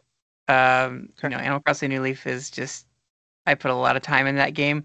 Um, it would probably be ranked higher, honestly, had I not lost the game um, and lost all of my progress, and I didn't want to go back and play again, uh, and I didn't build all that up again. I had, you know, I had put a lot of time and effort into that game, and it was all gone. I still have pictures on my 3DS still of screenshots that I took in game, um, but that's the only memories I have left of that that original playthrough, and uh, I, I, miss it. You know, I, I go on dates with my wife all the time. You know, my my spouse. Uh, so that was the thing, um, and now I can't. So it's just it's it's stuck in my memory, and it's gonna be stuck at number four. I wish it would have been higher, but I just I couldn't carry on that legacy, I guess. And I think uh, New Horizons is kind of hitting those those notes now. So well, to to jump a little off of that, there, um, I actually I struggled with putting New Leaf on my list here. It was my most played game right under Smash Brothers on my 3DS, and I I loved it. I played it a lot with my wife and things like that. But it's not on here, and I think it's just because where New Horizons is still kind of fresh. It's kind of just shoved it completely aside. So I did not put it on this list. I knew someone mm-hmm. else would bring it up anyhow. So for my number four, I actually um, also put Samus Returns mm-hmm. um, which I had played the Game Boy one on the 3DS Virtual Console, didn't play it on the Game Boy, and got to play this one. But they still feel like almost completely different games. Like I know it's supposed to be a remake, but it, it feels like super good, and the whole counter mechanic and things like that. Um, I think it looks great. Um, the music, just putting in it, that's a game I really like to sit down with headphones on, turn on the 3D, and just really get into it. Um, and even the little, I won't I won't spoil it because it's not that that old and I really do want people to, to try this out if they're if they're interested in it. Um, but even some of the added stuff near the end of the game was cool, and some of the lore that honestly, uh, by the time if you collect everything and look into that, I think there's a gallery or something. It even leads into potential things in the future, tie in some kind of story. So I was really interested to see more of that, and I'd love to see them perhaps do that again or give us a new t- 2D Metroid that ties into that storyline Um, I, I, I think it was great. It was a little. Um, it may have even been higher. It, it maybe with the I, as much as I love the counter thing, there were times where I felt like there were you had to do it against like everything, so it got a little bit repetitive maybe. but for the most part, I I think it was great. That is my number four. Uh, I'm still having a hard time. It's like heartbreaking to knock off anything off of this list. So I'm really struggling. Yeah. So, um, and now I'm like remembering all these games I forgot about. I totally forgot about Link Between Worlds, which would probably be exactly. my, like top two, but I'm not even going to include it because I forgot about it. And Animal Crossing New Leaf, I played hundreds of hours of it and mm-hmm. lost all my data, similar to Ryan, but loved every second of it. Uh, I think I might even prefer it over New Horizons, to be honest with you. But I would say for my number four pick, I'm going to give that to Mutant Mudds. I mentioned it already, but it's just such an awesome experience. I never played the Virtual Boy until after, like long after the, the 3DS's life ended. And I thought they did such a great job of kind of giving the 3DS this like spiritual successor in a way to Wario Land, which is such a fantastic Virtual Boy, t- Boy title. And like the music is unreal, the graphics are so cool, and I just I have no complaints about this game. It's just it's perfect really for a platformer. It's very simple and easy to understand, and the level design is genius. And I really do hope that we get more of it in the future. So if you haven't played it yet, Mutant Mudds for 3DS it's a must have. And actually, it's also now on the Switch. So if you don't have a 3DS, hmm. that's okay. But yeah, Mutant Mudds, it's awesome. I still need to play through that more than what I have, but I did play a good chunk of it. Mm-hmm. So definitely. There was a semi sequel for it, I think, like Super Challenge, which I have uh, the like the physical cart of all the Atooi games. I mentioned that in the previous podcast, but it, it, that is now easily my most prized possession. I'm so happy I have mm-hmm. all these two games on a cart. Awesome. Definitely worth it. Wow. Just for I want to see Xeodrifter in 3D. So good. Haven't played that much of it, but beautiful game and very cool. So I believe that brings us to our number threes. Yep. Okay. Um, my number three. Uh, it's a puzzle game. Uh, I played. It was also available on phone, but I didn't really play it too much on phone. Um, I spent most of my time playing it on 3DS, and that is Pokemon Shuffle. Um, I just absolutely love Pokemon Shuffle. I sunk so much time into that game and figuring out the puzzles and everything into it. Like, I can't even tell you right now what the game was like. It's been so long, but I just know that that always stuck in my memory as something that I just I loved so much, and it's got one of my highest playtimes on the on the console. Uh, probably fourth or fifth. If you take out DS games or Yu-Gi-Oh games, I should say, then it's it's gonna be the third on my list of most played uh, for playtime and everything. Uh, but yeah, I just I really enjoyed Pokemon Shuffle for some reason, like that that chibi look of the Pokemon and just the package and everything. Um, and they made it tolerable. It wasn't like cell phone gamey on the 3DS. It was definitely a different entity, and it came out first before it came out on phone, I believe. Um, and that's just where I spent most of my time playing it, and it was fun. But yeah. Cool. What about you, Josh? Oh, we're to me. Sorry. Okay. Well, with with number three, actually, um, and like I said, I, I kind of slapped the numbers on this afterwards. But I actually don't think I regret this. For number three, I've got Kirby Planet Robobot. Nice. Um, I don't know Glad. if you played any of the Kirby games on the 3DS. I, I, actually, it's not a series I played a whole whole lot of until I would say the 3DS. But I really liked Triple Deluxe. I thought that was a great game. And then I got Robobot, and it was even better. Um, mm-hmm. The I don't know if you've gotten to play it or not, but you know uh, the little the, the Kirby transformations or whatever are always kind of fun anyway. Maybe a little plain, but then like with the robo with the robobot, whatever you want to call it, that like added a whole other layer to it where you could scan like fire or you know, I'm trying to think of some of the other ones, the cutter and all that sort of thing. And it just added this whole other big it, I guess you could say some of it was a little gimmicky, not not as much as say like the sword was in the Kirby game on the Wii. Like you actually got to have fun with it. There was a reason for you to have this big giant, you know, stupidly powerful weapon. Um, so I, and I think the level design was fun. 3D was really cool in it. Like I remember a level where cars are coming at you, and yeah, and you, you had to like play Frogger almost going across it. That was cool. Um, and I like for whatever reason, uh, and uh, Triple Deluxe. I might have these back. No, Triple Deluxe had the keychains. Um, had something like this as well, but this had uh, is it stickers? I think it is that you had to collect in the levels, and I kind of got addicted to getting all of those, and I eventually did. Some of them you had to do like certain achievements for. Some you could just get like out of the random coin thing or whatever. You could use play coins actually on it, I think, on the from the 3DS for walking. But uh, but yeah, and, and you could stick those. You could put one on each arm um, of your of your Robobot in the levels. I remember having like a HAL Laboratory sticker on one arm and then like one of my favorite bosses or something. And I just I really got a kick out of that game. I really enjoyed it. I'm so glad that you brought up Robobot. It's not on my list. I probably would have put it there, but what a great, unexpected, uh, unexpectedly great Kirby game. Like, uh, who who would have thought that a game called Robobot would be, in my opinion, I think the best Kirby game. Yeah, that's a great, yep. great pick. Such a great 3DS gem, really. Um, I hope it sold well. I don't even know, but um, yeah, great pick. I would say for my third pick, I will go with Super Mario 3D Land.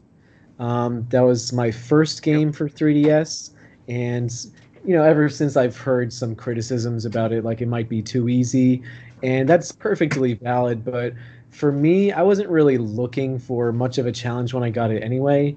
Um, I was just blown away that we had kind of like a galaxy esque game on this little brand new handheld, and mm-hmm. it looked fantastic. And I just yeah. thought that I actually did a whole project on this, embarrassingly enough, for uh, this this class I had at my old university. Um, I thought the way that they introduced 3D to the masses was so genius. In in just one game alone, they had all these different ways of showing you, hey, this is what 3D can do. And one example of that could be uh, when you, if you play the game in reg, like with the 3D off, it looks like all the Goombas are pretty much the same dimensionally. But if you turn the 3D up, you'll notice that some of them are just cardboard cutouts, and that the other ones are actual, uh, you know, physical 3D uh, Goombas. So I just thought that was so cool. And they also play around with like shadows and like the silhouettes of your shadow. Um, so much, uh, so much creativity went into this game, and it, it, was just such a joy to play on my new handheld. And uh, yeah, I, I, I just think it's great, and it looked amazing. The the final boss with Bowser was amazing, where you climb up this like massive I don't know, tower to to get to Bowser with all these fireballs coming at you. I just thought it was such a great glorified tech demo for what 3D was capable of on the system, and I'll, I'll never forget the memories that I have with it. I I definitely feel you there, and I'm glad that it ended up on your list because I did have to cut it from my list, and um, I, I usually do that. To I chose Super Mario Brothers, you know, New Super Mario Brothers 2 instead of uh, 3D Land um, but I was really hoping that that was on one of you guys' lists because I just I it's got a very very fond place in my heart, and I took it I took it to be a land game like the like a spiritual successor to land games or a continuation. Like this is a 3D land, so like Mario Land 2, Mario Land 1, you know Mario Land 3, they were all like quirky and weird and different. Not quite your traditional Mario experience. Uh, different way of experiencing Mario, and and the fact that it was shorter uh, maybe not as hard was kind of like, oh yeah, it's a land game, of course, and they're gonna have a 3D world game, of course. You know, they're gonna do that, and it's gonna be even bigger. And guess what? I never played that one, so I don't know what that's like. But I love 2D, 2D or 3D Land a lot, um, and yeah. It is really interesting that like like when the game came out, it was Super Mario 3D Land because it's a 3D Mario game. But when Super Mario 3D World came out, it's not in 3D. I mean, like in a way, it is on Wii yeah. U. Like, it's not actually in 3D the way that it was on the 3DS. So mm-hmm. I was a little annoyed by that, but um, yeah, it is very cool to have a a mainline 3D Mario game on a handheld that is that beautiful and in pure 3D without glasses. But yeah, Mhm. great. Yeah. Yep. Good pick. Thank you. All right. So, uh, getting down to the last two. Getting tough. I think I have my I It's ready. It's good.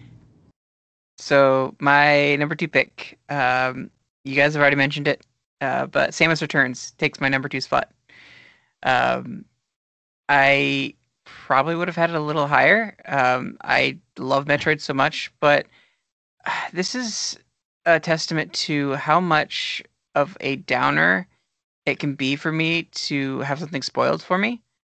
Um, I saw some things on this game before I got to those points, and it kind of ruined the experience for me, and it took some of the wonder out of the game for me. And I don't know, I, I and, and it was partially because Nintendo didn't shut up; they didn't stop showing stuff, and I just kept watching it. And I'm like, now I've kind of learned my lesson. Like, okay, they show a reveal trailer. I don't need to see too much more after that because they're going to show too much, and I'm not going to enjoy the experience anymore and I feel like that they show their hand a little too much and, and, and show off that stuff. And a lot of people complain to get to that point, to where Nintendo decided, oh well, you're doing this because we need to, otherwise it won't sell. And I don't like that kind of peer pressure, but um, or consumer pressure anyway. And so like you know, Diggernaut was was spoiled for me. Um, some of the ending stuff was spoiled for me, and um, I'm not gonna say any spoilers. Don't worry. I haven't But, been like, it. I'm talking like like end end stuff. Like you got to do 100 percent and everything. Like and I, I, there was one thing I didn't didn't get spoiled for me, like the very the perfect ending or whatever. That one I've got to see on my own and understand it. But just the story is really cool. But Yeah. getting that stuff spoiled just really kind of dampened that. It probably would have been my number one had that not have hit my hit at that time, and I would have like yeah. I don't know. I'm really hoping that they do another 2D Metroid and Nintendo doesn't screw things up for me because I really want to experience it and be wowed. And that's like I'm hoping for Metroid Prime 4 as well. I just want to be wowed. Like I'll watch some of the stuff, but I'm I'm I'm leery to want to watch these official Nintendo videos for fear of like really losing that magic of first time experiencing it because something was let slip and it, it affected my nostalgia for it. So that's For my, me, my second I- pick. I had part of that game spoiled for me um, near the ending. Basically, every boss and some things like that from a YouTube thumbnail. Um, Mm. because a uh, pro- Same professor Professoria Gaming or whatever decides to post every boss like the day a game comes out on the thumbnail and still does that to this day. anyway, I blocked him in Um, case it helps you because I was so annoyed when that happened to me too. yeah. So anyhow, um, it is, that is an awesome game. There, I'm glad we all mentioned that on our list. With my number two, um, I actually I, I think mine and Chris's list are, are going to be really similar. Um, because my number two is Super Mario 3D Land. Um, and uh, that wouldn't have been that way like when it first came out because honestly, I was I don't want to like overstate this, but I, I was going to say I was maybe a little disappointed. Like uh, again, like it being Land, uh, I know Land one and two are really cool, especially two, and they were weird. They were in different worlds and things like that. They didn't look like normal Mario, and I felt like this was very like safe. This was very Mario, you know, just stuff. There was the flagpole. Like they didn't really why they need to bring the flagpole back. Everything has something different. That was just them playing off of their own nostalgia. So that kind of annoyed me at first, but then like it's like the more I went back to it and the more I've replayed it like five times now, uh, the more I've enjoyed it. Um, because it it really is a good game in its own right. Like it's not it's not the kind of 3D game like Odyssey or Galaxy or 64 would be. It's it's more linear, but I think it fits that that handheld um, really well. And then you go back through with I, I don't want to I don't know if that's a spoiler or not, but basically with all the extra stuff afterwards, the post game, there's actually a good bit of game there, and it's a it's Yeah. a great one that that I like to. It's one of those that I like to go back to because it's not that that long. And if I don't, if I want to go back and I don't want to get all the collectibles, that's fine. Like I've done it before. Uh, I've got everything in it. It's just one that's easy to go back and sit down and go through in a couple days or something. And it's it's always been a lot of fun to go back to. You know, I just realized it reminds me of Mario Sunshine, uh, the the water when they take away the flood. It kind of reminds me of that. Like you, you try to ch- time your jump presses. Like it, it sets up in that world where like a kind of blocky in how you do things, Yeah. and then al- also you see some of that in Galaxy as well. Um, and it just kind of captures what I really liked about Sunshine. I think that's why it kind of captivated me with the, the 3D land. Uh, was that that kind of that feel? I don't know. I like Mario in that space where he goes through a, a weird blocky type level. Uh, if he jumps, like maybe it'll flip a platform or something, or, or platform will disappear, and you have to t- time your jumps or whatever. And, and that's just I like those challenges. When they really they really took that 3D aspect, like we were saying earlier, and and and did it justice um, with the shadows and like the cardboard cutouts of the Goombas and things like that. Um, there's certain things I guess I don't want to completely say in case someone hasn't went through it, but there's even a couple really cool references to to another series or two in there. Mhm. Um, so. Oh, oh, the cards. I'm sorry. One more thing I do want to mention on that one is like at the beginning you see one, and throughout the story you do, but there's like those little cutscene cards, whatever you want to call them, and those are awesome with the 3D on, and they they even have uh, where you if you move them they'll bounce and things like that. Like the beginning has Bowser kidnapping Peach, and then throughout there's different parts of the story. Um, there's even part of it will show you like what Peach is experiencing. She tries to get away at one point, and and so on. And it, I always like that. It's just one of those little things in that game that adds that little extra layer of character to it. Cool. So uh, we're this is our number two right now, right? Yeah, that was our number Yep. two. Okay. So my pick for number two was originally number one. I just switched them out right now.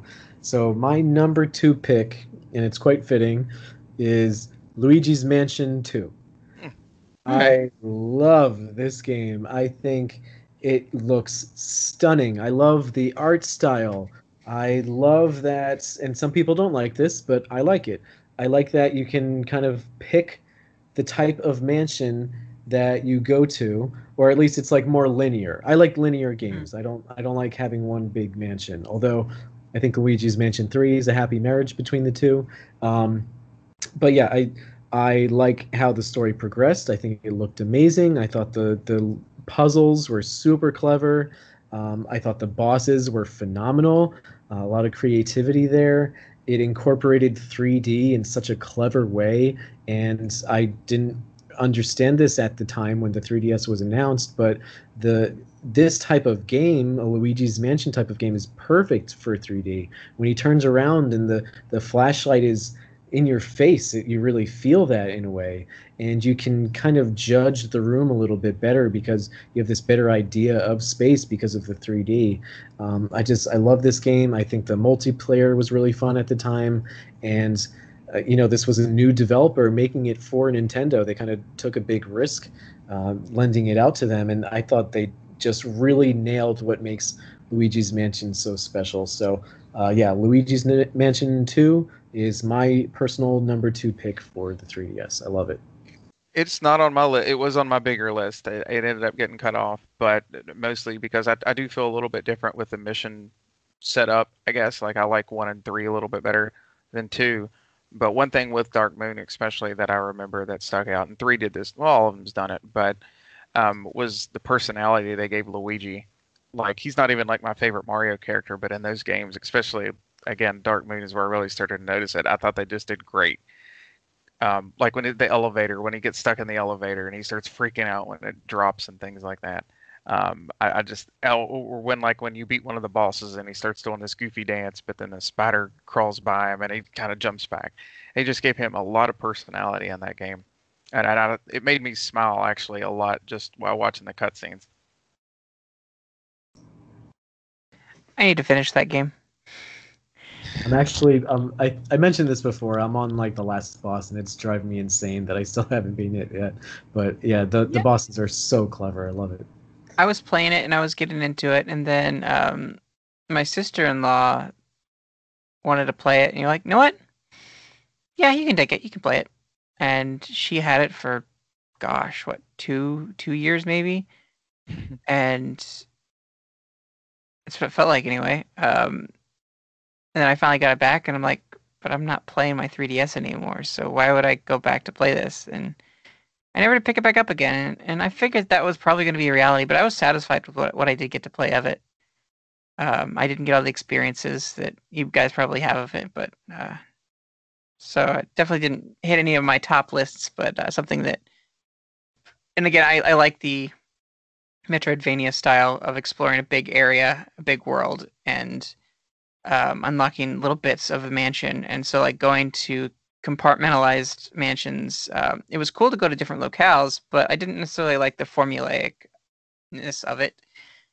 Um, but and I think part of that was because the ghosts weren't that unique. Um, as far as like, there was so it seemed like all pretty generic and like lacked some of the personality, like some of the characters did, and like the spider and things like that. Like the bosses maybe did speak to that, um, but I felt like a lot of the other stuff wasn't too unique there. Um, but where it lacked in that, it got more more f- from the fun aspect and less of the horror aspect, and, and that was fine. And the exploration stuff, I, and that was great. It was great for what it did, and uh, and I like that. Luigi Mansion Three is supposedly a, a marriage of the two. I have yet to play that yet, but um, at least not enough to.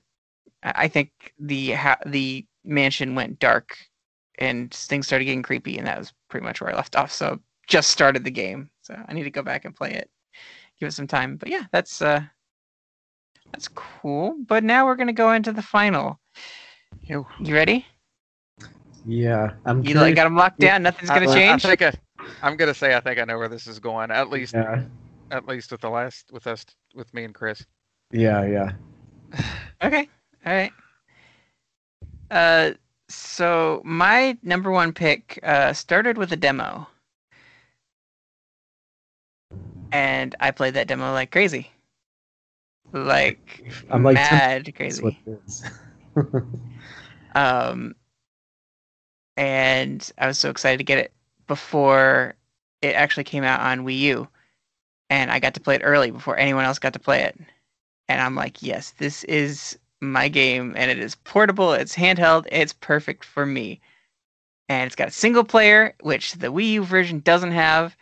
Yes, this is awesome. I am on this game.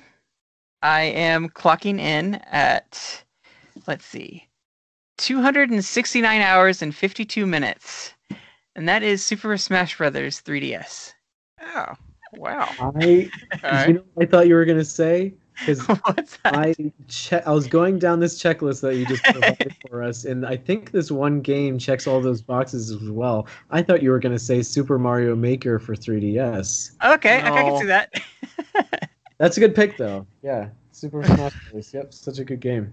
but yeah, Super Smash Brothers 3DS, like I loved Smash Run more than any reasonable person should. Like Oh, it was just Probably. stupid amount of hours I spent on that game.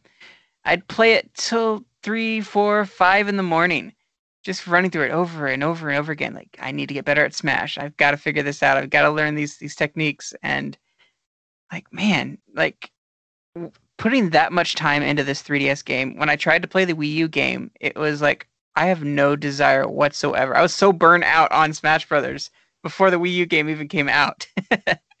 and uh, it was like this is not even like worth it because it doesn't have Smash Run. Why would I play the Wii U version? Why would I try to unlock all the trophies when I have every single trophy in this game? Like I have everything. Like I pushed it and pushed and pushed it to collect every single little bit in this game, and it just ah, it was my jam for sure, uh, through and through. So yeah, that's my number one pick. Josh, I can't argue with that because uh, I mean it, it's still to this day amazing that they were able to fit a very Yeah. functional and amazing looking and amazing playing Super Smash Brothers on the 3DS and have it be a companion to the Wii U version. And And, they all they both work. What's that? and play compatible, and it had DLC. Yes, it did. Right. Like Yeah. you could get those DLC like costumes and things. I if I remember right. Like you know, Yeah, I spent a ton of money on this game. I have every single item that you can get in that game. I, I paid for both Wii U and 3DS. Everything. I take all my money, Nintendo. That was like I bought into all the amiibo. I bought into all of the DLC packs. Everything. That was just. I bought the controller companion just because I didn't want to be without my game and not be able to play Smash Brothers with my friends. Like I just went all in, and I, I don't think I went to the point where I bought a digital version, though I might still do that. Because I just Yeah, I. Well, Smash isn't on my list. I, you know, Smash has always been something I love. The 3DS one, I, I, it's my most played game actually on my 3DS. Somehow it made it above Animal Crossing. Um, but eh, you know, it just for me, it's it's one of those that doesn't reach quite the heights of the console games. But Smash Run was a lot of my playtime. I actually got all the trophies in this one. I've done that in a few of the Smash games. Um, so yeah, it was it was great. Now, um, again, it's it's not my number one. It's not on my list. um, but now for uh, for my for number for my number one, um, it's probably not going to be very surprising.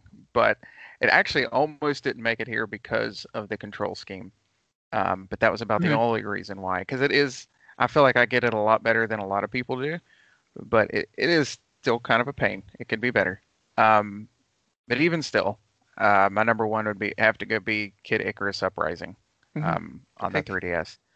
So uh, yeah, I'm gonna have to go with that one for number one. It was it was very unique. Even looking at the rest of my list here, it's from a series that is sorely underrepresented on any Nintendo console at this point, Yeah. um, especially after they've rebooted it um, and made it what it was.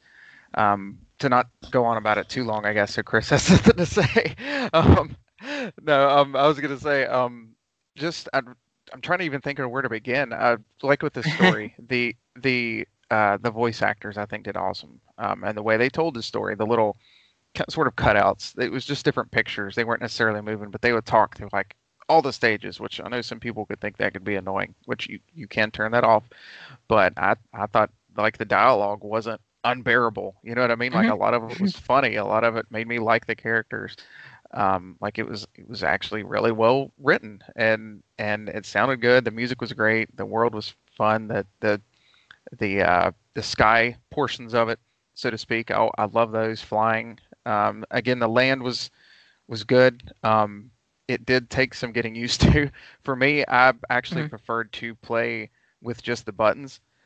Um, for, there for a while, I'd go back and forth. I'd change my mind. Like I would say, okay, flying, I'm going to use this the uh, what is it, the control pad or the whatever you want to call that thing to move, and that, but I'll use the touchscreen to aim. But then I, I've kind of gotten to where I don't want to fool with all that stuff, so I kind of just use the buttons to aim, and it still mostly works. Um, so you can play it like that, including on the ground. Um, it, it's another one of those games that I really think would benefit from being put on a console with dual sticks. Oh, yeah. Um, I, I don't don't understand why that hasn't been done yet because I think that would do that game a whole lot of justice, and I think that would fix the control problem, and that would that would be a thing of the past. Um, and it even had good mul- uh, some pretty good multiplayer. I'd played a little bit of. Um, I think they could have built on that. Uh, but the the story uh, was it was one of those where kind of it fakes you out. I, I, again, I don't want to get out too much here if somebody hasn't played it because it's it's it's worth playing, but it kind of makes you think it's it plays it safe. It kind of makes you think it's you know you know what to expect by the end of it.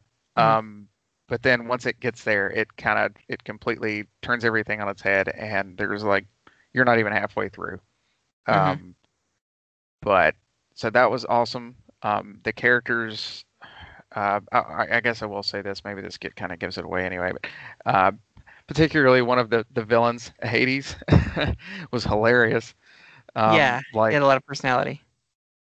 yeah, like I feel funny saying Hades was was was a great character in a game, but yeah, like I even remember I remember when uh, maybe this is kind of going off topic, but when Bayonetta was announced for Smash, which I just don't like that character, but I was like, oh wait, is it going to be Hades because it had Pit and Palutena, and I was like, they're going to put Hades in here, that's, going to be great, and then it ended up being Bayonetta, but Mhm. um, but no, a lot of the characters in that were just a lot of fun. Um, like I said, I, I was I went crazy over this game when it came out. Like I was all about it and trying to get all the cards, which were stupidly unnecessarily difficult to get in the U.S. Yes, like you had to get like magazines Um, and stuff too, like to get this. Yeah, which I went out and was looking for these magazines like every day, and I managed to find pretty much all of them you can get in the U.S. plus some. Um, so yeah, I was I was all about that game. I would love for it to come back. This Yeah, is that's all I gotta crazy. say on it. This is a Sakurai game.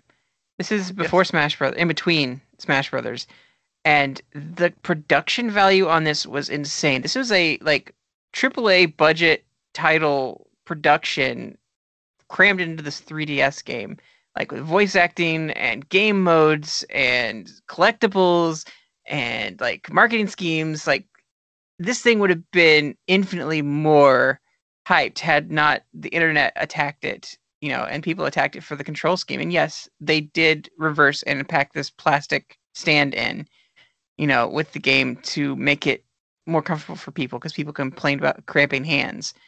But had it not had that negative press, like right before it came out, like I think this thing would have been like up there with some of the greatest games. Like it didn't. It just it was so like undercut by that that negative press that came out right before it it launched because it was just so much heart and soul was poured into this game. And like the care that was put into the multiplayer and everything like wow. And, and a lot of people said oh it should have been on a console. It would have been controlled better on a console you know but that wasn't really the point. And the fact that it sings so well with the 3d on you know and yeah it does like the writing and everything was just top notch for this game. Like this was a masterpiece for a Nintendo game. Like even like ahead of its time, I would even say in some ways. But it was just completely marred by control scheme, which not not alien to Nintendo's history for sure.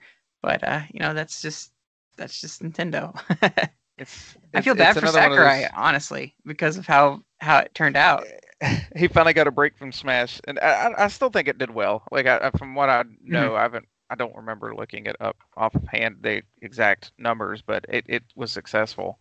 Um, but it's it's another one of those situations where, you know, press gets kind of out of hand, and then Twitter hashtags start trending, and everybody hates something, and they don't know exactly why. Even I, I think it, I think it would have went better maybe at a different time. Like you said, maybe it was a little ahead of itself. Maybe a few little things were adjusted.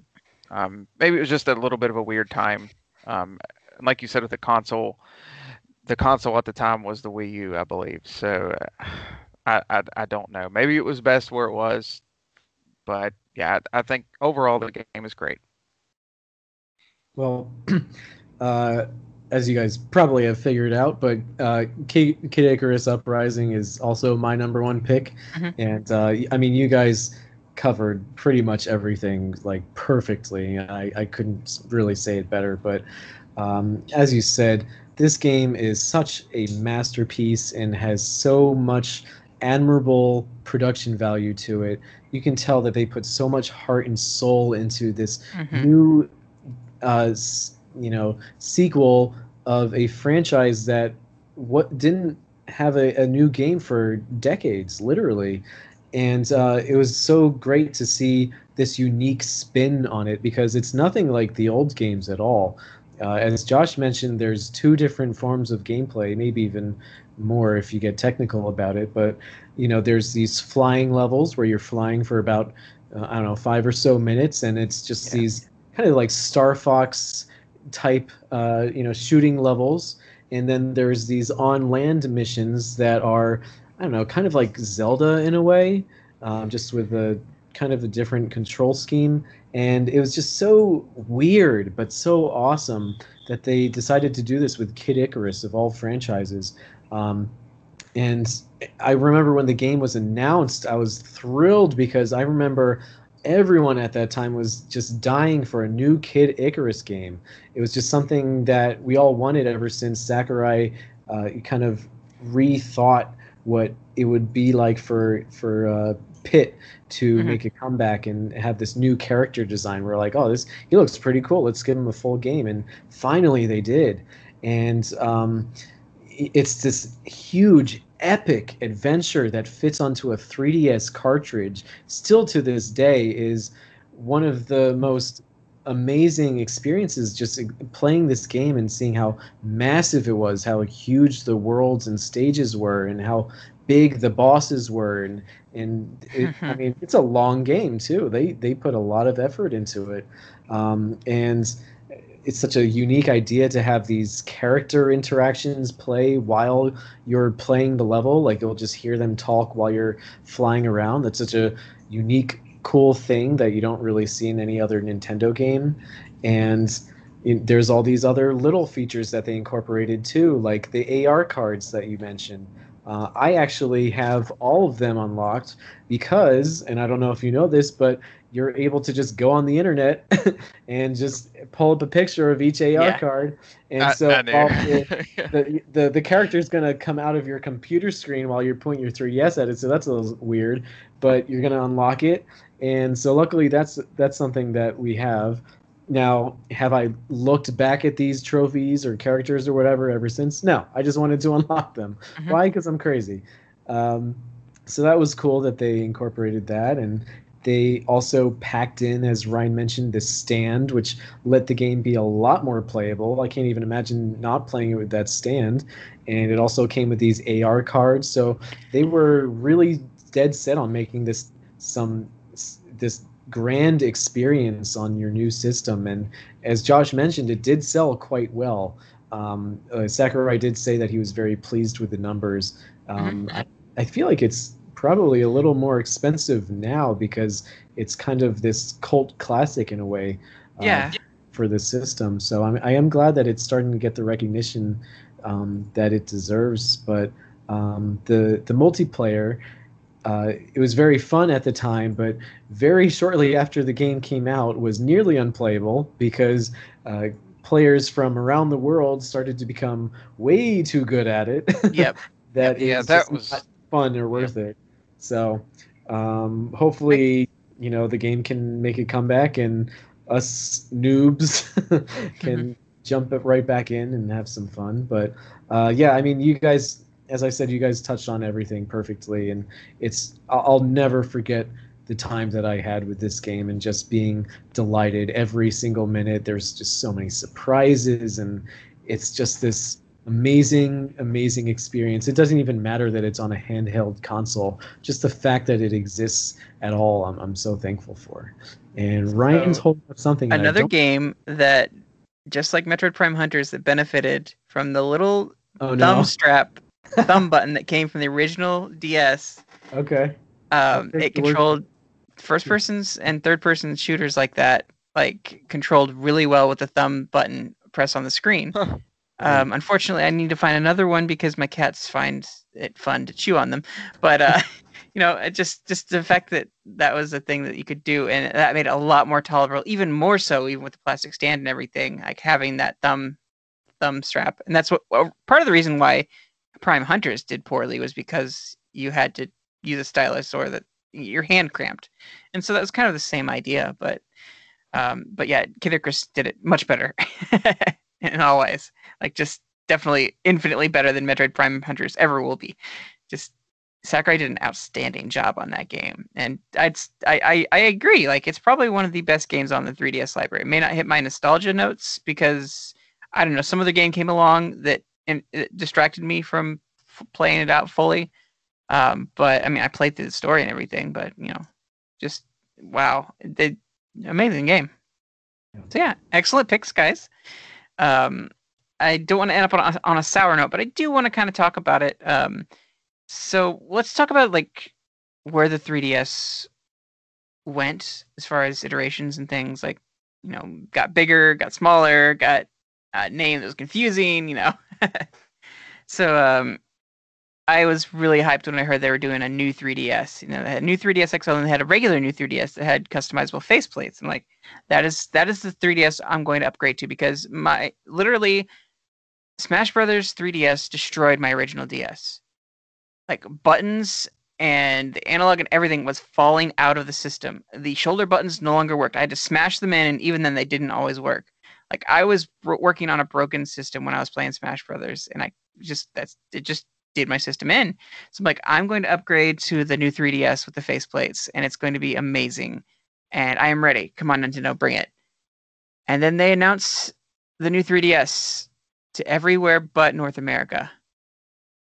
And I was I was legit angry at Nintendo. I was devastated. Like Nintendo, like you have failed me. Like I needed this new 3DS to upgrade to. Like my 3DS is dead. Like I cannot justify getting an XL. It doesn't fit my hands. It's uncomfortable. It's bulky, and I hate it. And that's all you're giving the US. Like I was so angry at Nintendo. It's the only time I've ever been like really like generally ticked off at Nintendo. Be like, okay, I I don't like Nintendo right now. Like I never had like you know like when you have like you know you're dating someone and they're like they're like perfect and then they do something they're just like oh that really hurt you know like for the first time you get hurt by them and you're like wow like you cut me deep nintendo. Like it's so silly like now when i look back at it but like it was a big deal for me. And then when they finally released it in an animal crossing bundle like okay i, I don't care about animal crossing that much but i have to get this animal crossing just to get this this faceplate you know changeable 3ds and uh you know eventually i was able to get more you know faceplates and was able to get this hanafuda one. Didn't get my grail one which is the boo glow in the dark one which is insanely expensive online. But you know I, I was able to con- you know customize my 3ds and make it my own. I finally got a hold of that version that i just absolutely wanted to have you know with the better face tracking 3d and you know it's just that was my thing. Uh, so as far as iterations go you know you had the, the 3ds then you had the 3ds xl uh, then you had uh, the 2ds that came along and the 2ds xl uh, there was the doorstop model. Um, and this is kind of out of order too. And then you had the new 3DS with the new in prefix, and we had the new 3DS XL. That all wasn't very clear on what what the branding was. It was kind of that Wii U era of, of naming things, naming conventions that were not quite not quite clear. And who knows if the Switch is going to continue down that path of its next iteration. But um you know, this it's amazing to look back and think like when I was so hard on the 3DS once the Switch came out, like no one's ever gonna play the 3DS again. Like it's it's dead. Like stop talking about it. I'm never gonna touch it again. And now I'm looking at, it, I'm like, man, this is such a great system. Like I I shouldn't be putting down putting it down, you know. And it's and now I'm hearing that Nintendo's done producing things for it. Like it's it's bittersweet. Um, and I wish the 3DS could go on longer. Um, in weird ways, and yet I know the Switch is carrying on that legacy, and I think the Switch is like the best console like Nintendo's ever offered. Like it's not gonna hit like these 3DS notes. I don't think ever. Um, and, and like you, you touched on like VR, yeah, in a VR space, you could probably play these games again um, in some some way somehow, um, which would be pretty cool. That's much later in the future. We may not even get to that in our lifetimes. Who knows? But just the the fact that we can still like tap into that legacy with the 3DS and what they've done, it's pretty cool. Um, you guys have any closing thoughts on uh, on the 3DS and, and the history of it? Maybe uh, anything else that you'd like to to bring up? Well, uh, you know, you, you, did touch on the the weird lifespan that the system had.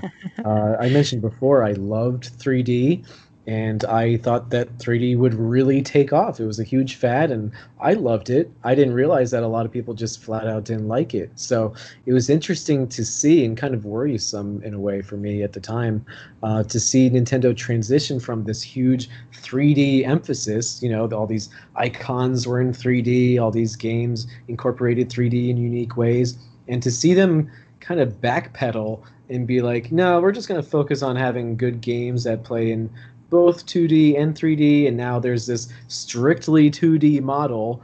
Uh, I was mm-hmm. pretty upset by that. I thought 3D was such a great feature and not so much a gimmick. Um, I do understand it looking back now, but um, I am glad that they, after the 2DS did come out, they did release a new 3DS model, mm-hmm. and I was pl- so they didn't totally ignore 3D, but uh, I was also glad that the XL model came because I happened, I know you don't, Ryan, but I like bigger screened uh, handhelds. That's just me. I have really poor vision, so that's part of it. But I thought that the, the new 3DS XL, while it didn't have the cool uh, faceplate changing feature. It did have this really beautiful design. It was kind of similar to the DS Lite compared to the DS Fat, how we a lot of people call it, or the the brick DS. Um, I thought the the new 3DS XL was beautiful. Uh, I got the black models, and it's the first time I ever double dipped on a console. Uh, so I originally had the blue 3DS, and then I got the new 3DS XL in black, and now I use the Galaxy uh, purple themed 3DS XL. I love it, and um, I'm glad that they incorporated like a little nubbin uh, so that mm-hmm. you have to buy the the Circle Pad Pro accessory. Oh yeah, we never talked about that. Yep. Yeah.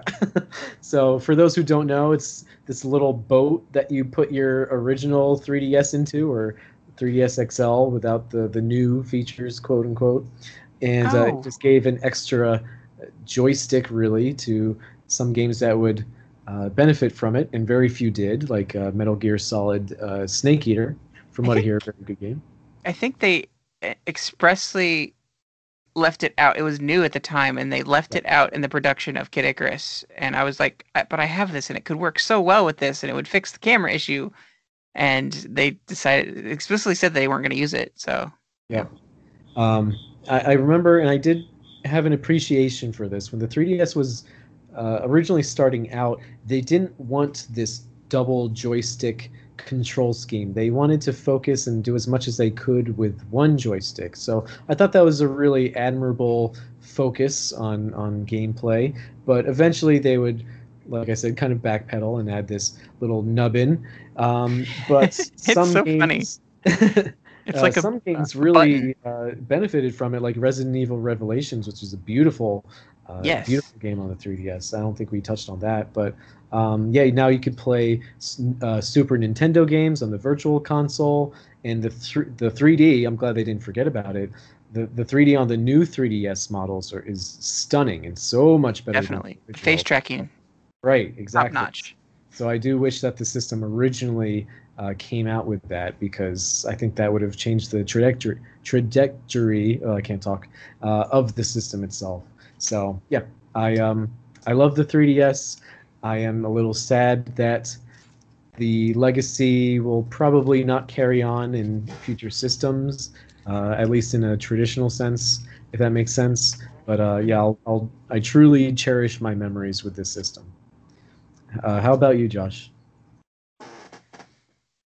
Um, I guess at this point, um, sorry, I'm I'm super tired. with with everything you already said, by the time I've gotten like the original DS, and then you know, like before the 3DS, and then the DS Lite, and all these different models and things like that, um, I was actually kind of surprised I carried that on at the 3DS because I ended up with the uh, 3DS XL. Well, I'm sorry, the new 3DS XL. I think that's the full name for it, um, with the Majora's Mask Edition, which I like that they gave everybody a lot of options with these sort of things. Hmm. Um, and like Ryan said, he got the the kind that took the faceplates and things like that, so that made it even more customizable. Um, but yeah, I mean, I don't know if there's really much else to be said. Really, I'd, I'd feel like they just gradually improved as time went on. Um, and again, if you wanted the smaller version, you could, or if you wanted the big screens like me, that's that's half blind, yeah, you got that too. Um, so yeah, I, I'm a little bit surprised they didn't carry this sort of thing on with the Switch, since it's sort of got that half handheld thing going on. Um, I, I guess there's the Joy Cons, but it, it still still doesn't quite feel the same as as like this did. So uh, we are sending the uh, 3DS off into the uh, the seas of nostalgia, and uh, we'll see it return someday, and uh, have a rich treasure trove of games to cover with our nostalgia and everything, and that's going to be a great time. Uh, but until then, uh, farewell, and uh, we hope that uh, that it grows ever fonder in your memories. Uh, you can find the show at uh, the Nintendo Village, nintendovillage.com slash Nintendo Nostalgia on Apple Podcasts, Google Podcasts, and YouTube.